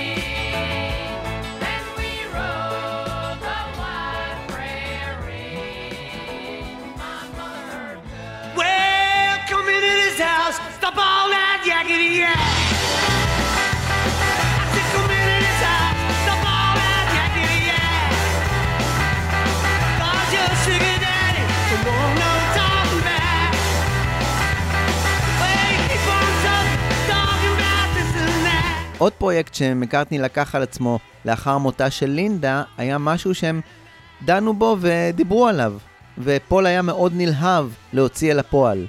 אלבום קאברים לקלאסיקות רוק אנד רול משנות ה-50, לשירים שמקארטני גדל והתחנך עליהם. מקארטני גייס להקלטה המהירה של האלבום הזה את דייוויד גילמור, מיק גרין, איאן פייס ודייוויד מטקס, ובעצם יצר מעין supergroup אד הוקית ששימשה רק עבור הפרויקט הזה. תשמעו כמה אנרגיות יש לבחור בן ה-57 הזה.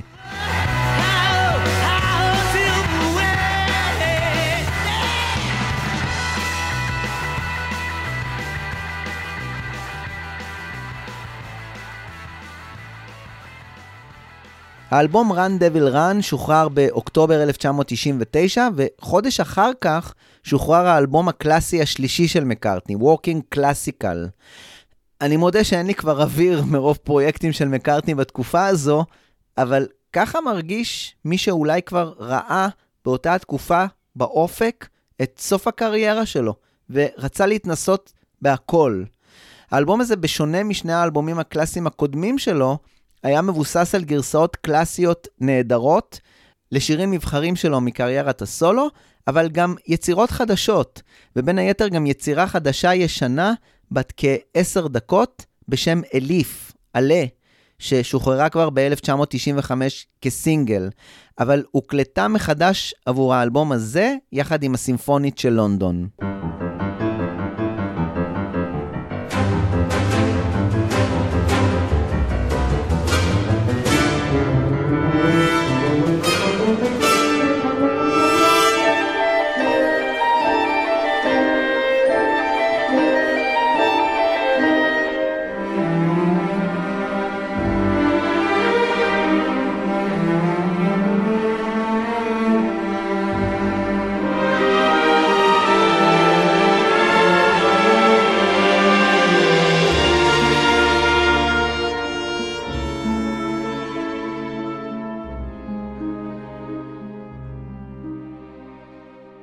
מה חסר לנו בקטלוג האלטרנטיבי של מקארטני?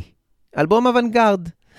פיטר בלייק, האמן הידוע שמוכר בעיקר מעיצוב העטיפה לאלבום סארג'נט פפר, יצר קשר עם פול וביקש ממנו לכתוב קטע מוסיקלי שילווה את התערוכה שהוא ערך בליברפול.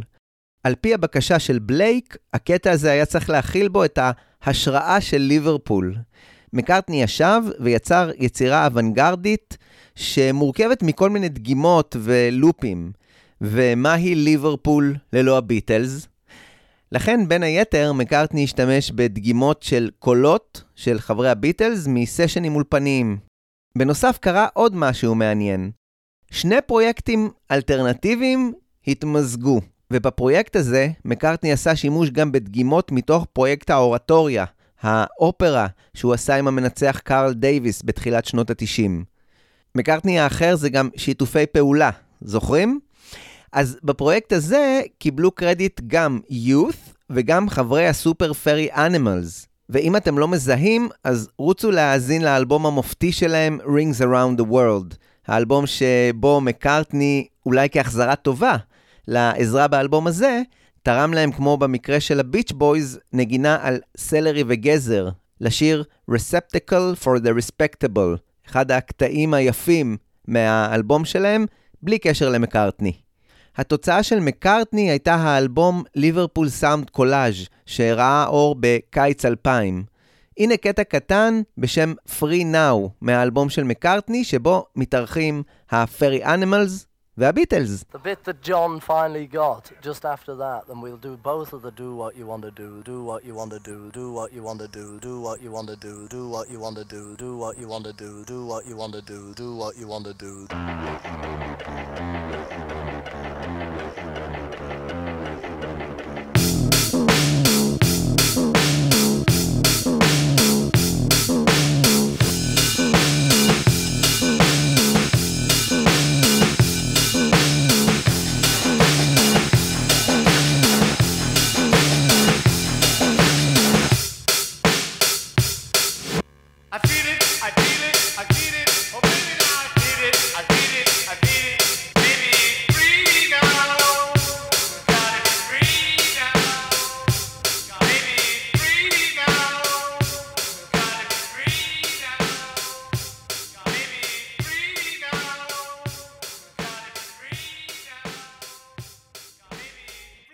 הפרויקט הבא של מקארטני היה האלבום הנהדר והלא מוערך Driving Rain, שראה אור בנובמבר 2001, אה, מיד אחרי אסון התאומים, ולכן הוא הכיל עוד קטע של הרגע האחרון, שנקרא Freedom.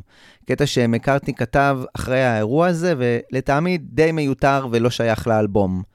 זה לא הפריע לאלבום היפה הזה לסגור את הפרק אה, של לינדה בחייו, ולהעביר את השרביט לגברת הדר מילס, הזוגיות החדשה בחייו של מקארטני.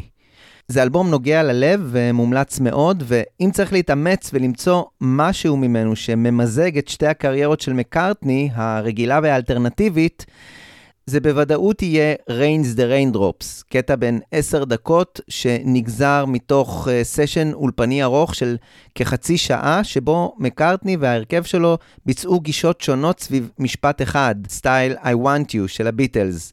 קטע פשוט מדהים ונפלא, שכנראה הלך לאיבוד לכמה מאוהבי מקארטני.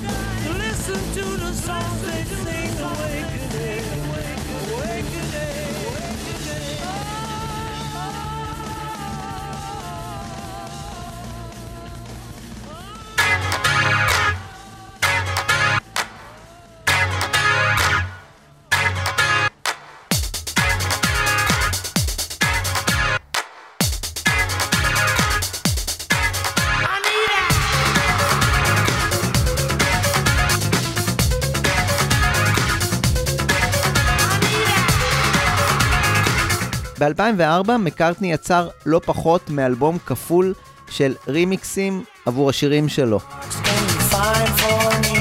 גם לאלבום הזה אה, הוא גייס מומחה, הפעם בתחום המשאפים, את פרילנס הלרייזר, אה, הכינוי שקיבל רוי קאר. אם אתם מרימים גבה, אז אני מבין אתכם לגמרי. מי זה רוי קאר?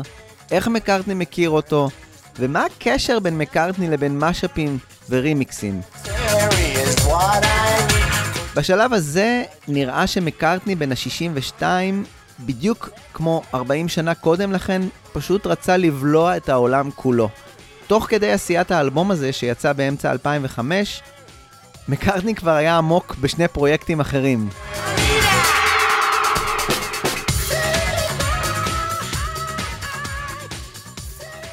הוא התחיל לעבוד על אלבום מסורתי עם ההרכב שלו ועם המפיק דיוויד כהן, שהפיק עבורו גם את Driving Rain. האלבום הזה יהיה לבסוף Memory Almost Full. ובמקביל הוא חיפש מפיק שונה שיוביל אותו בפרויקט אחר, אה, פרויקט שונה ואישי יותר.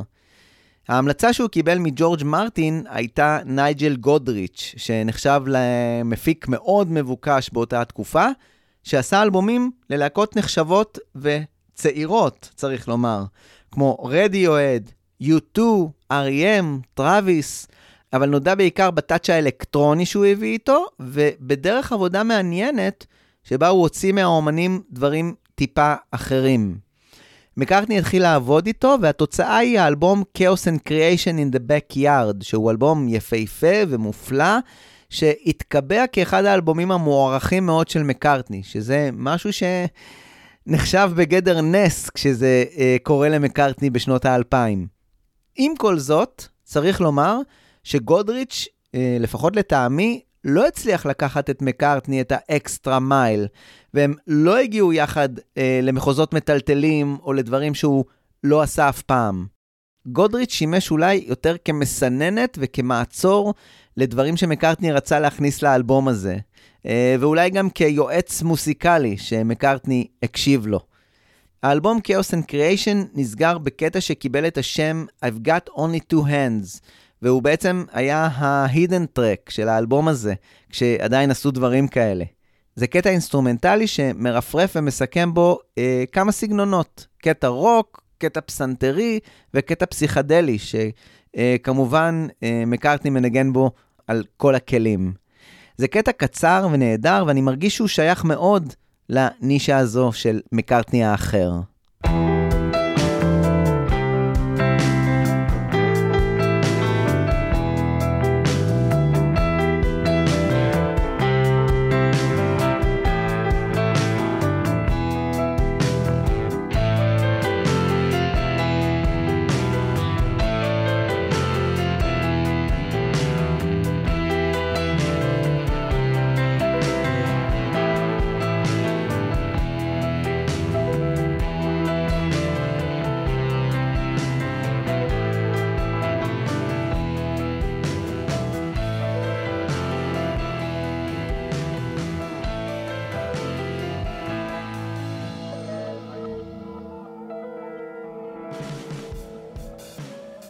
Chaos and Creation יצא בספטמבר 2005, ובמרץ 2006 מקארטני המשיך עם דיוויד כהן, אה, כאמור, לעבוד על מה שיהיה האלבום Memory Almost Full. בתקופה הזו, מקארטני עבד על עוד פרויקט של מוסיקה קלאסית. הרצון הזה להוציא כל רעיון שהיה לו בראש החוצה, הביא אותו להיזכר בפרויקט שהוא תכנן להוציא כבר בסוף שנות ה-90, אחרי ביקור של לינדה ושלו בקולג' באוקספורד, כדי לבקר באולם קונצרטים חדש, שעבור החניכה שלו הוא התבקש לכתוב משהו. פול כתב אורטוריה בארבע מערכות, שקיבלה את השם אצ'ה קורמאום, ותסלחו לי על הלטינית שלי. אה, זה היה ביטוי שהוא ראה כתוב מתחת לפסל בכנסייה בניו יורק, שהמשמעות שלו בלטינית הוא, הנה הלב שלי. הפרויקט הזה לא התקדם עקב מותה של לינדה, ועכשיו, ב-2006, מקארטני הרגיש שהוא רצה להוציא אותו החוצה.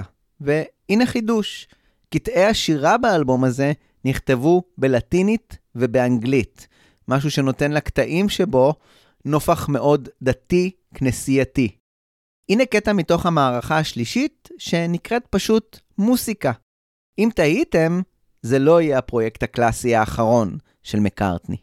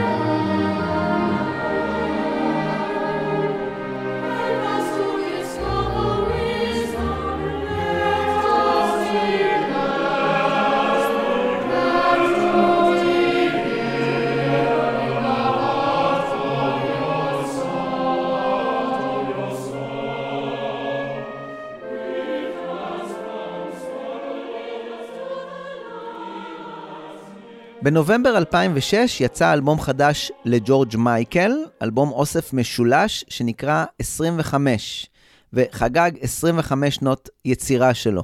עבור האלבום הזה הוא גייס את מקארטני כדי להקליט קאבר עצמי לשיר Heal the Pain, מתוך האלבום שלו להאזין ללא דעה קדומה. אלבום מעולה אגב. אה, ומקארטני שהקליט קולות אה, מאוד נוכח בקאבר הזה, שזה די חריג בשיתופי פעולה כאלה שלו. ככה סיפר ג'ורג' מייקל. עשיתי שיר שהראה עד כמה אני אוהב את לנון, שהוא Praying for Time, שאגב הוא באמת קטע מאוד לנוני של ג'ורג' מייקל, ואת Heal the Pain, כדי להראות כמה אני אוהב את מקארטני. לא חלמתי שמקארטני ישיר אותו, וכשהוא שר אותו, זה ממש נשמע כמו שיר של מקארטני. Let me tell you a secret. Put it in your heart and keep it. Something that I want you to know. Do something for me. Listen to my simple story. And maybe we'll have something to show.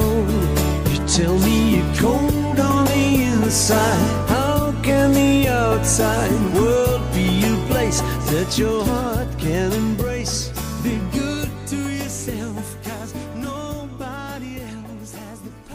כמה ימים לפני יום הולדתו ה-65, ב-2007, יצא אלבום Memory Almost Full, שעסק בעיקר בסיכום ובזיכרונות מהעבר הרחוק. אה, אולי כדי לנקז קצת את הזיכרון המלא שלו. בצד השני של האלבום ישנה מחרוזת שירי וינטג' שכזו, סטייל אייבי רוד, שמסתיימת בשיר שנקרא The End of the End, שבו מקארטני מתאר איך הוא היה רוצה שיום מותו ייראה. משהו שגרם ללא מעט אנשים לחשוב שאולי זה האלבום האחרון שלו, ושהוא בשלבי סגירת הקריירה שלו. היום, אה, 15 שנה אחר כך, אנחנו יודעים שזה לא היה נכון, וזה מאוד הגיוני. איך אדם שיש בו כל כך הרבה עוד לתת וליצור, יכול לעשות כזה דבר? יחד עם הגרסה הרגילה של האלבום Memory Almost Full, יצאה גרסה עם דיסק נוסף, שהכילה בה עוד שלושה שירים נוספים מתוך הסשנים שלא נכנסו לאלבום. אחד הקטעים שאני מאוד אוהב נקרא 222, 222, קטע שמקארטני כתב ב-2005, כשביאטריס, הבת שלו מהנישואים להדר מילס, חגגה שנתיים.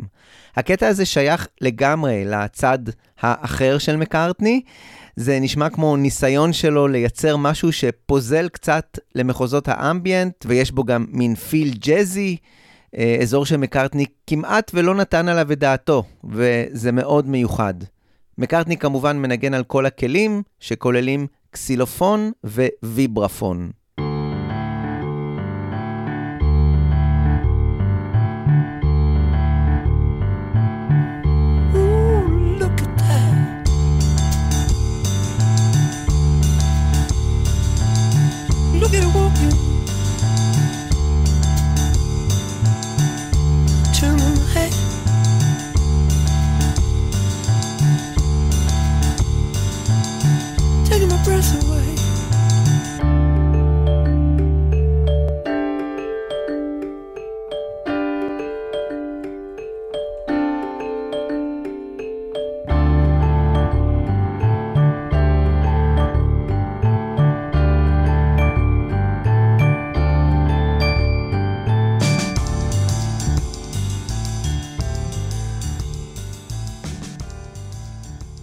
בסוף 2007 מקארטני החל לעבוד שוב, יחד עם יות', על מה שיהיה אלבום הפיירמן השלישי שלהם.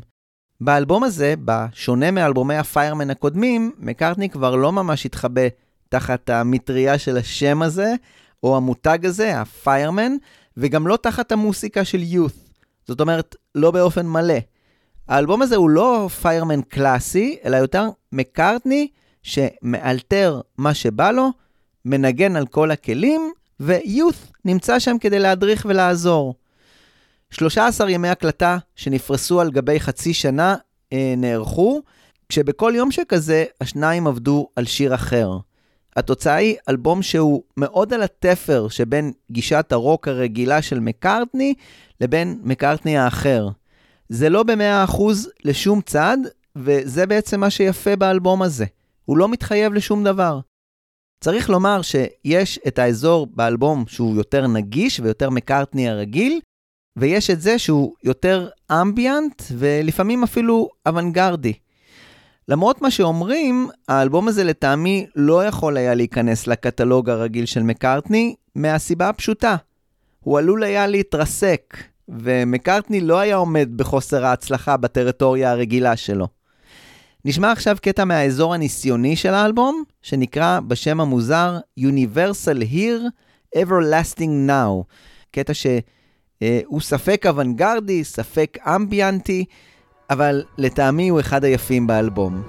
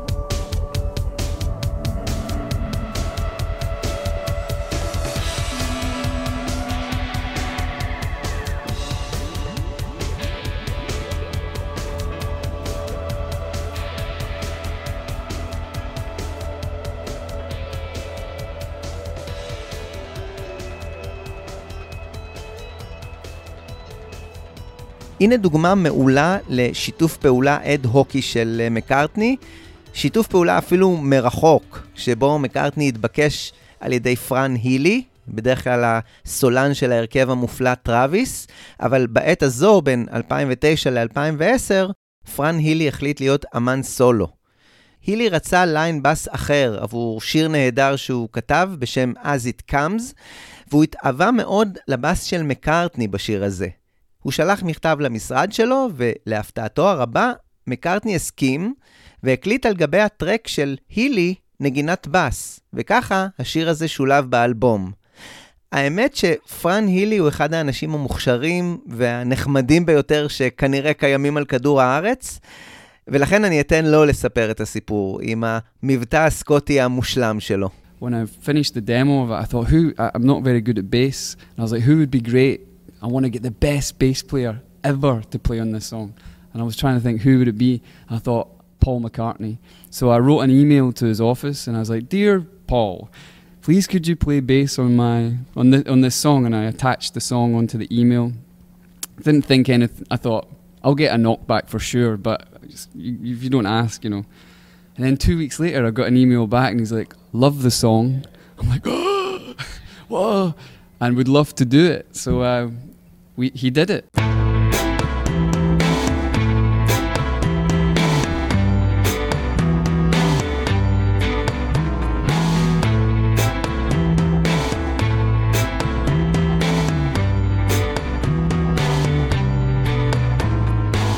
We used to look at each other, but now we look at the past.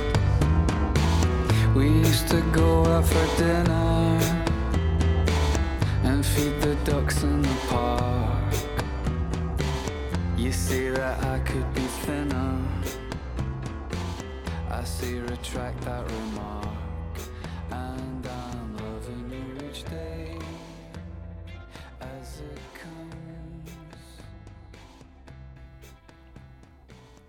באמצע 2009 הגיעה בקשה למשרד של פול מהבמאי קירק ג'ונס, שביקש מפול שיר עבור הסרט החדש שלו Everybody's Fine. פול מיד הסכים וכתב שיר שהוא באופן מובהק לא שייך לקריירה האלטרנטיבית שלו. אה, מקארטני גם הצהיר על זה שזה בעצם עוד Let It Be, אה, שהוא ניסה לשיר בו כמו ארית'ה פרנקלין. ובאמת, בשיר הזה אין שום דבר מסעיר מוסיקלית, למרות שמקארטני מנגן על כל הכלים, אה, חוץ מהתזמורת כמובן. אבל הפתיחות בשיר הזה מאוד מרגשת ומאוד נוגעת ללב. לשיר הזה קוראים I want to come home, ומקארטני כותב בו מילים שקצת מתקשרות לי עם הנדודים המוסיקליים של מקארטני. במשך המון זמן הייתי שם בקור, וגרמתי לעצמי להאמין לכל סיפור שסיפרתי לעצמי. זה היה כיף לבלות על הירח בדרך אל השמש, אבל זה לקח זמן רב מדי. עכשיו אני רוצה לחזור הביתה.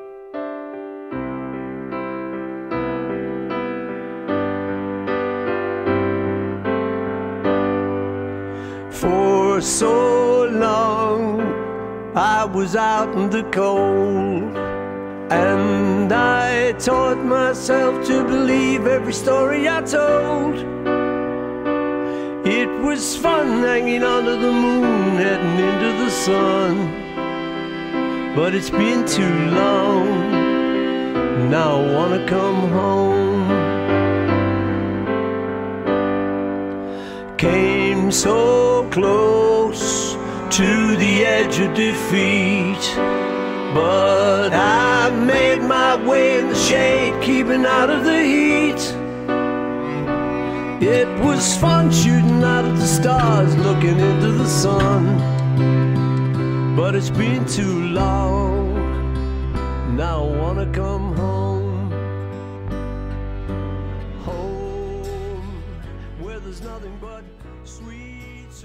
אחרי חודשים ארוכים של הופעות בכל העולם, אה, כמו שנאמר בשיר, מקארטני חזר הביתה לפרויקט שהחזיר אותו אחורה אחורה, לבית אבא, ג'ים. באמצעה של 2011 מקארטני התחיל לעבוד על אלבום מחווה למוסיקה של שנות ה-20 וה-30, ובעצם לראשונה הלך אחורה לסטנדרטים הגדולים של התקופה ההיא, וגם לשורשים של מוסיקת הג'אז. וזה באמת אזור שמקארטני לא עסק בו בכל הקריירה הארוכה שלו. לאלבום הזה מקארטני תרם גם שני שירים מקוריים שהוא כתב ברוח הזו של האלבום, שהוקלט באולפני קפיטול המיתולוגיים בלוס אנג'לס, ומבחר נגנים השתתף בהקלטה, כולל דיאנה קרל וההרכב שלה, הבסיסט ג'ון קלייטון, וגם תמיר הנדלמן הישראלי, שניגן בפסנתר באחד השירים. הנה הקטע הפותח את האלבום היפה הזה, שנקרא I'm gonna sit right down and write myself a letter, קטע שהוקלט במקור אי שם ב-1935 על ידי איש הג'אז פץ וולר. מתוך הקטע הזה נלקח גם שמו של האלבום, Kisses on the Bottom, שיכול להתפרש אה, כנשיקות במקום שעליו יושבים, אבל גם כנשיקות בתחתית, או במצב הכי רע שאפשר להיות בו.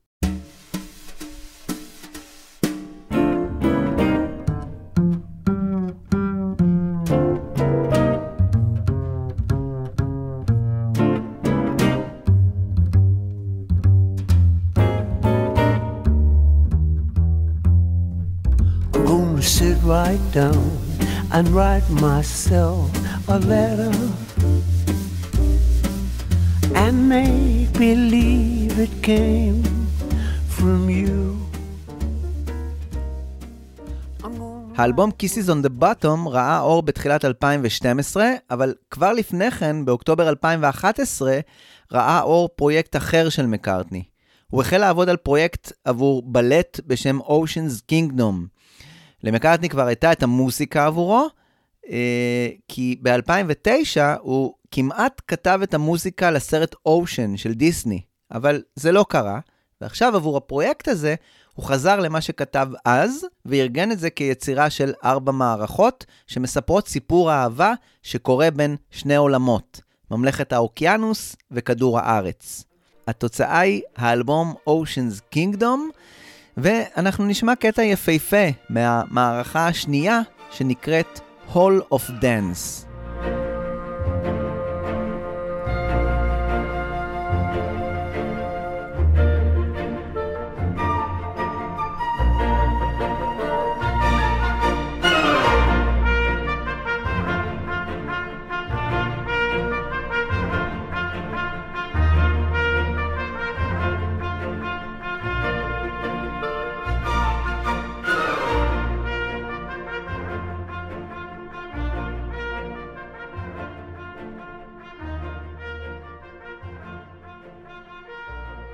בתחילת 2012, בזמן שהאלבום Kisses on the Bottom משתחרר, מקארטני התחיל להקליט את האלבום New, אלבום שאני זוכר שדי הפתיע אותי כשהוא יצא.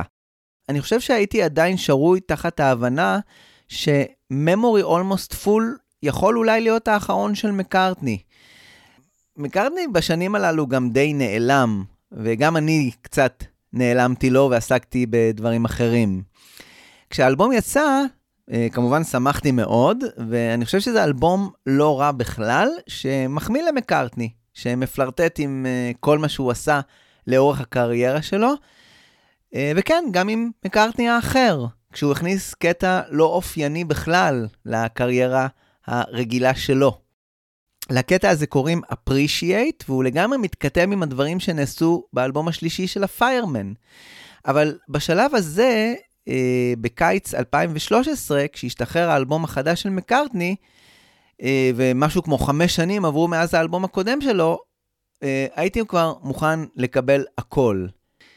אה, אה, ועוד משהו מיוחד מאוד, הקטע הזה, כמו עוד כמה קטעים באלבום של מקארטני, הופק על ידי ג'יילס מרטין, הבן של ג'ורג' מרטין. האלבום הזה, New, התאפיין בעיקר בריבוי אולפנים וריבוי מפיקים, כמו למשל מרק רונסון, אית'ן ג'ונס וג'יילס מרטין, הבן המוכשר מאוד של ג'ורג' מרטין. וכאן התחיל הקשר המאוד מיוחד בינו לבין פול, שסגר בהחלט אה, מעגל נפלא. מקארטני עבד עם uh, ג'יילס על משהו כמו חמישה קטעים עבור האלבום הזה, וגם על עוד כמה קטעים שלא נכנסו לאלבום וראו אור בגרסת הדלוקס של האלבום. אחד מהם נקרא Hell to Pay, וככה מקארטני סיפר עליו במהלך סשן שאלות בטוויטר ב-2014. הוא על מישהו שלא מחזיר חזרה, ולכן זה יהיה Hell to Pay one day. אה, ובאמת אפשר לשמוע את הכעס שהולך ונבנה בשיר הזה עד לקרשנדו הצעקות של מקארטני בסופו.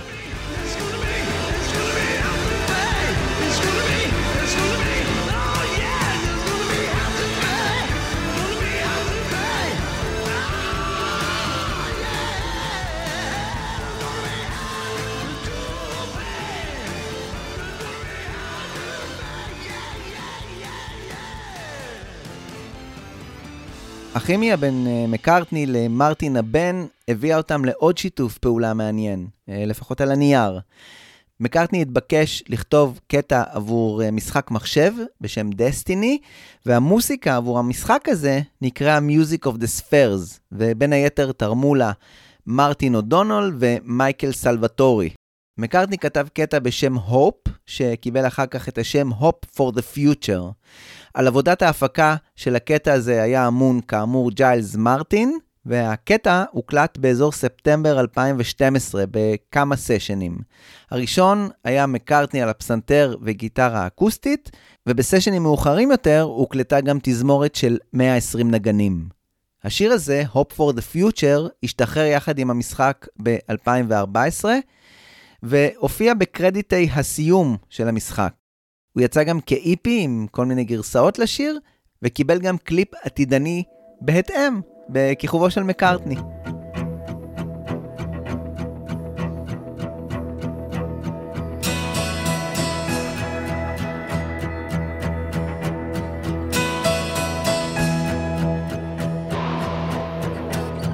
Some hope for the future.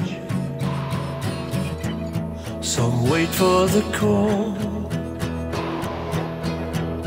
to say that the days ahead will be the best of all. We will build bridges up to the sky.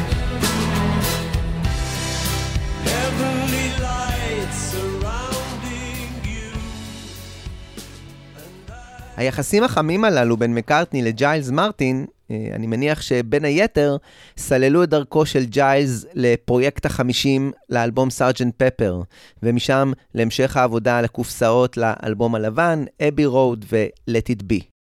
בספטמבר 2014, מקארטני עולל, כמובן בהומור, את אחד משיתופי הפעולה התמוהים ביותר מבחינתי. זה התחיל כשהוא חבר אל קניה ווסט, ועל שמם נרשם הקטע Only One. העבודה על הקטע הזה החלה בתחילת 2014 בלוס אנג'לס, בעבודה משותפת שלהם, כשמקארטני אילתר על הקלידים. משם התפתח קטע מאוד משפחתי מצידו של קניה, והוא טען שאימו המנוחה דיברה אליו והעבירה מסר לבתו הקטנה, הנכדה שלה. נשמע מוכר העניין, ולא בכדי. מקארטני סיפר שבסשנים הללו הוא דיבר עם קניה על הכתיבה של Let It Be ועל העניין עם אמו המנוחה שלו. ישבנו ודיברנו הרבה כדי לשבור את הקרח. אחד הסיפורים שסיפרתי לו היה על איך קרה שכתבתי את Let It Be. אימא שלי הופיעה בחלום לאחר שנים בהן היא הייתה מתה, ואמרה לי, אל תדאג, הכל יהיה בסדר, פשוט תניח להכל. קניה אמר מיד, אני הולך לכתוב שיר עם אימא שלי. ואז התיישבנו על הפסנתר. בתחילת 2015, מקארטני המשיך לשתף פעולה עם קניה, והפעם צלע שלישית התווספה בדמותה של ריאנה. ויחד שלושתם עבדו על שיר בשם 4-5 Seconds, שלפחות כתוב שלמקארטני היה חלק בכתיבה שלו. זה קטע פופי לגמרי, וזו לא הבעיה שלי איתו. הבעיה מתחילה כשצופים בקליפ שנעשה לשיר, שמציג באמת את הכוכבים הגדולים של התקופה, שאין לזלזל בהם, ריאנה וקניה ווסט, ויש שם גם איזה גיזר לא שייך, שמנגן על הגיטרה. אני מרגיש ששיתוף הפעולה הזה לא רק שלא חשף את מקארטני לעוד קהל, אלא אפילו הקטין אותו. מי שאוהב את ריאנה וקניה ווסט, אהב את הקליפ הזה, אבל כנראה שלא נחשף למוסיקה של מקארטני. מי שאוהב את מקארטני, לרוב סלד מזה, ולא הבין כמוני מה מקארטני בכלל עושה שם. אני לא חושב שעד היום הבנתי מה מקארטני עשה שם, ואני לא בטוח שהוא עצמו הבין. דיימון אלברן, שקרא לשיתוף הפעולה הזה אביוסיב, ושקניה אה, בעצם לכד את מקארטני ברשת שלו, היטיב לדייק את הנקודה הזו. אני רואה את מקארטני בקליפ, אבל אני לא שומע את מקארטני ב-track. לפני שהוא החליט לעבוד עם קניה ווסט, שלחתי לו הודעה שאומרת, תיזהר, אבל הוא התעלם. הוא עושה מה שהוא רוצה. הוא פול מקארטני. קניה הוא אחד האנשים שניזון מאנשים אחרים. מקארטני לא נשאר חייב, וענה לדיימון באופן מכבד, אבל כזה שמחדד את הנקודה של הפרק הזה. אני אוהב את הכבוד שמישהו כמו דיימון מייחס לי, אבל אני לא כל כך מוטרד. אם אני רוצה ללכת למקום אחר מזה שאני בדרך כלל הולך אליו, אני אלך. ואם אני נהנה מזה, זה מספיק לי. הדבר הנהדר הוא הדברים ההיסטריים שיוצאים מזה. כלומר, יש אנשים שחושבים שקניה גילה אותי, ולא להפך. יכול להיות שדיימון הזהיר אותי, אני לא זוכר, אבל לא הייתי מקשיב לו. אני לא מקשיב למה שאנשים אומרים. הנה דוגמה מעולה למקארטני שכותב לאחרים. בתחילת הקריירה שלו, מקארטני יחד עם לנון, אה, לעתים תרמו שירים לאומנים אחרים. אה, בדרך כלל כאלה שהיו תחת חוזה ניהול של בריין אפשטיין, שראה בזה מפעל מניב מעולה. יש לא מעט דוגמאות. It's for you ו-Love of the Loved, שהקליטה סילה בלק, Tip of my tongue, שהקליט טומי uh, קוויקלי, ו-A World Without Love ו-Woman, שהוא כתב והקליטו פיטר וגורדון. ב-2011 כתב מקארטני שיר במיוחד עבור הזמרת והשחקנית הצרפתייה בריטית אה, שרלוט גינסבורג. ככה היא סיפרה. ביקשתי להיפגש איתו, ואכלנו יחד צהריים. לא האמנתי שאני אשכרה יושבת לידו. אמרתי לו שאם אי פעם יהיה לו שיר עבורי, זה יהיה כמו חלום שיתגשם. אחרי כמה שבועות, הוא שלח לי דמו. לא ידעתי מה לעשות איתו, כי מאוד רציתי שהוא יהיה חלק מהאלבום שלי. היינו צריכים להמציא את הקטע מחדש. פול היה מתוק אמיתי. הוא הגיע וניגן פסנתר, קצת בס וגיטרות, וזה היה מדהים לראות אותו בעבודה. הקטע הנהדר הזה, Songbird in a Cage, הוקלט רק ב-2016, ונכנס לאלבום רסט של שרלוט, שראה אור ב-2017. זה קטע שהוא דוגמה מצוינת למשהו שלא בטוח שמקארטני היה יכול להפיק ממנו את המרב, והוא ידע להעביר אותו הלאה כדי שיהפך למשהו נפלא בידיים של אומן אחר.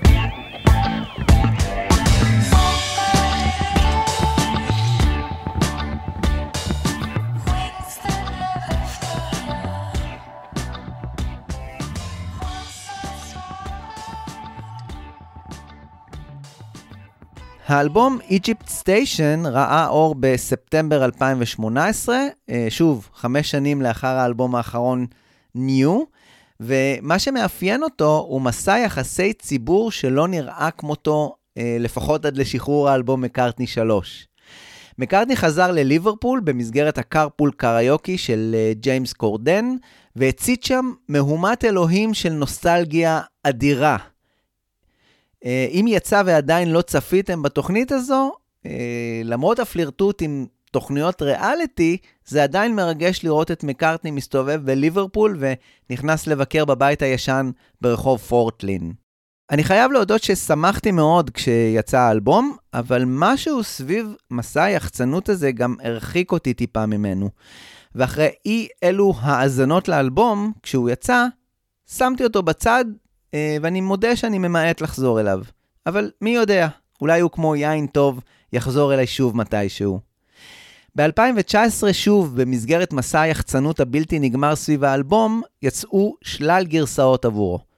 גרסת האקספלורר, שהכילה עוד דיסק של בונוסים, וגרסת הטראבלרס, שהכילה מזוודה מלאה בלא יודע מה, שאני זוכר ששברה אותי לגמרי, ושם התעייפתי ממש. בכל מקרה, הדבר הטוב הוא עוד קטעים שיצאו והשתחררו, שלא ראו אור באלבום Egypt Station. זוכרים שמקארטני האחר לא זורק כלום? אז הנה מקארטני חוזר לקטע אינסטרומנטלי שהוא הקליט לו דמו 40 שנה קודם לכן, אה, קטע שנקרא Fishy Matters Underwater, ועל בסיסו הוא יצר קטע רגעי חמוד ושונה שקיבל את השם פרנק סינטרז פארטי. הנה קטעים מתוך הדמו מ-1976 ומהשיר הגמור, שכלל כבר מילים.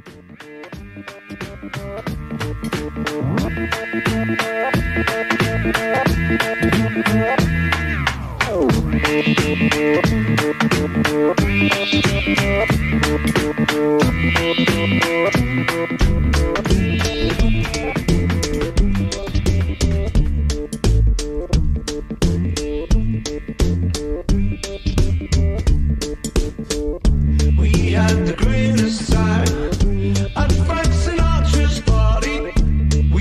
expensive wine, then watched the night roll by.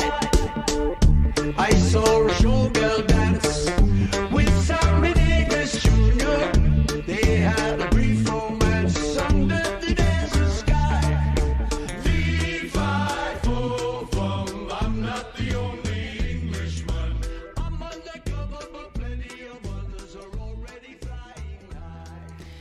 אנחנו ממש לקראת סיום הפרק המיוחד הזה על מקארטני האחר, ואם נשארתם עד כאן, אתם ראויים לצל"ש. ב-2020 נפלה על כולנו מגפת הקורונה, וכשאירוע כזה נופל על אה, פול מקארטני, אה, אירוע שבו צריך להישאר בבית ולטפס על הקירות, הוא נכנס מיד לאולפן הביתי שלו ומוציא את אלבום ההמשך לסדרת מקארטני. נשמע די הגיוני. שוב האלבום הזה תפס את כולם בהפתעה. אה, אף אחד, כולל אני, שייחלתי לאלבום הזה, לא ציפה לאלבום חדש של מקארטני אה, שנתיים אחרי Egypt Station, ואני חייב לומר שהוא מפתיע גם באיכותו ועם ההתכתבות שלו עם Electric Arguments. עצם המיתוג של האלבום הזה כמקארטני 3 כבר עשה 50% מהעבודה של להנגיש אותו לקהל. סביב האלבום הזה, מקארטני 3, היו יחסי ציבור שלא נפלו מ-Egypt Station, אה, מינוס סיבובי ההופעות, כי קורונה, אתם יודעים. אם לא מופיעים, אז מוציאים את האלבום במיליון גרסאות בצבעים שונים, ופחות משנה אחר כך את אלבום הרימיקסים אה, לאלבום הזה, שנקרא מקארטני 3 Imagined. עדיין לא התרגלנו לרעיון של מקארטני 3, וכבר צריך לדמיין אותו מחדש. מי שהסתכל טוב על אלבום הרימיקסים הזה, ראה שמקארטני השתמש במילה Imagined, והיא כתובה בפונט שמאוד דומה לזה שהשתמשו בו בסרט על חייו של לנון מ-1988. אתם יודעים, הפרטים הקטנים האלה. כמו שאתם מבינים, אני לא מעריץ של אלבום הרימיקסים הזה, אבל בכל זאת, צריך לציין משהו לטובה. אחד השירים הכי קליטים באלבום מקארטני 3 נקרא Find My Way, קטע ממש נהדר מהאלבום המקורי, שקיבל באלבום הרימיקסים טיפול מעניין של אה, בק, והפך לקטע רקיד ומדבק מאוד. על הקטע הוא גם קיבל קליפ מעולה, שבעזרת אה, טכנולוגיית ה deep fake, מקארטני הצעיר קיבל חיים מחודשים. זה קליפ יפה שגם מפחיד ומרתיע אותי בו זמנית. נסיים את הפרק הארוך הזה שהקדשתי לאחד והיחיד, פול מקארטני, אה, והצד האחר שלו, בקטע שהוא הכי up to date ששייך לפרק שלנו. ככה סיפר מקארטני. תמיד אהבתי מוסיקה אפריקאית, וכשהתבקשתי, קפצתי על המציאה, וסיימתי כשאני מנגן עם גיטרת ההופנר בס שלי בקטע המגניב הזה. זה היה שיתוף פעולה עם המוסיקאים האפריקאים המצוינים האלה. את הדברים האלה כתב מקארטני באתר שלו בפברואר השנה, על קטע בשם הום, שבו הוא ניגן בבאס עבור קטע של ה-Umoza Music Project, ההרכב האפריקאי, שגם שר באפריקאית בקטע הזה, שיצא כסינגל במאי השנה. הנה, מקארטני על הבאס. African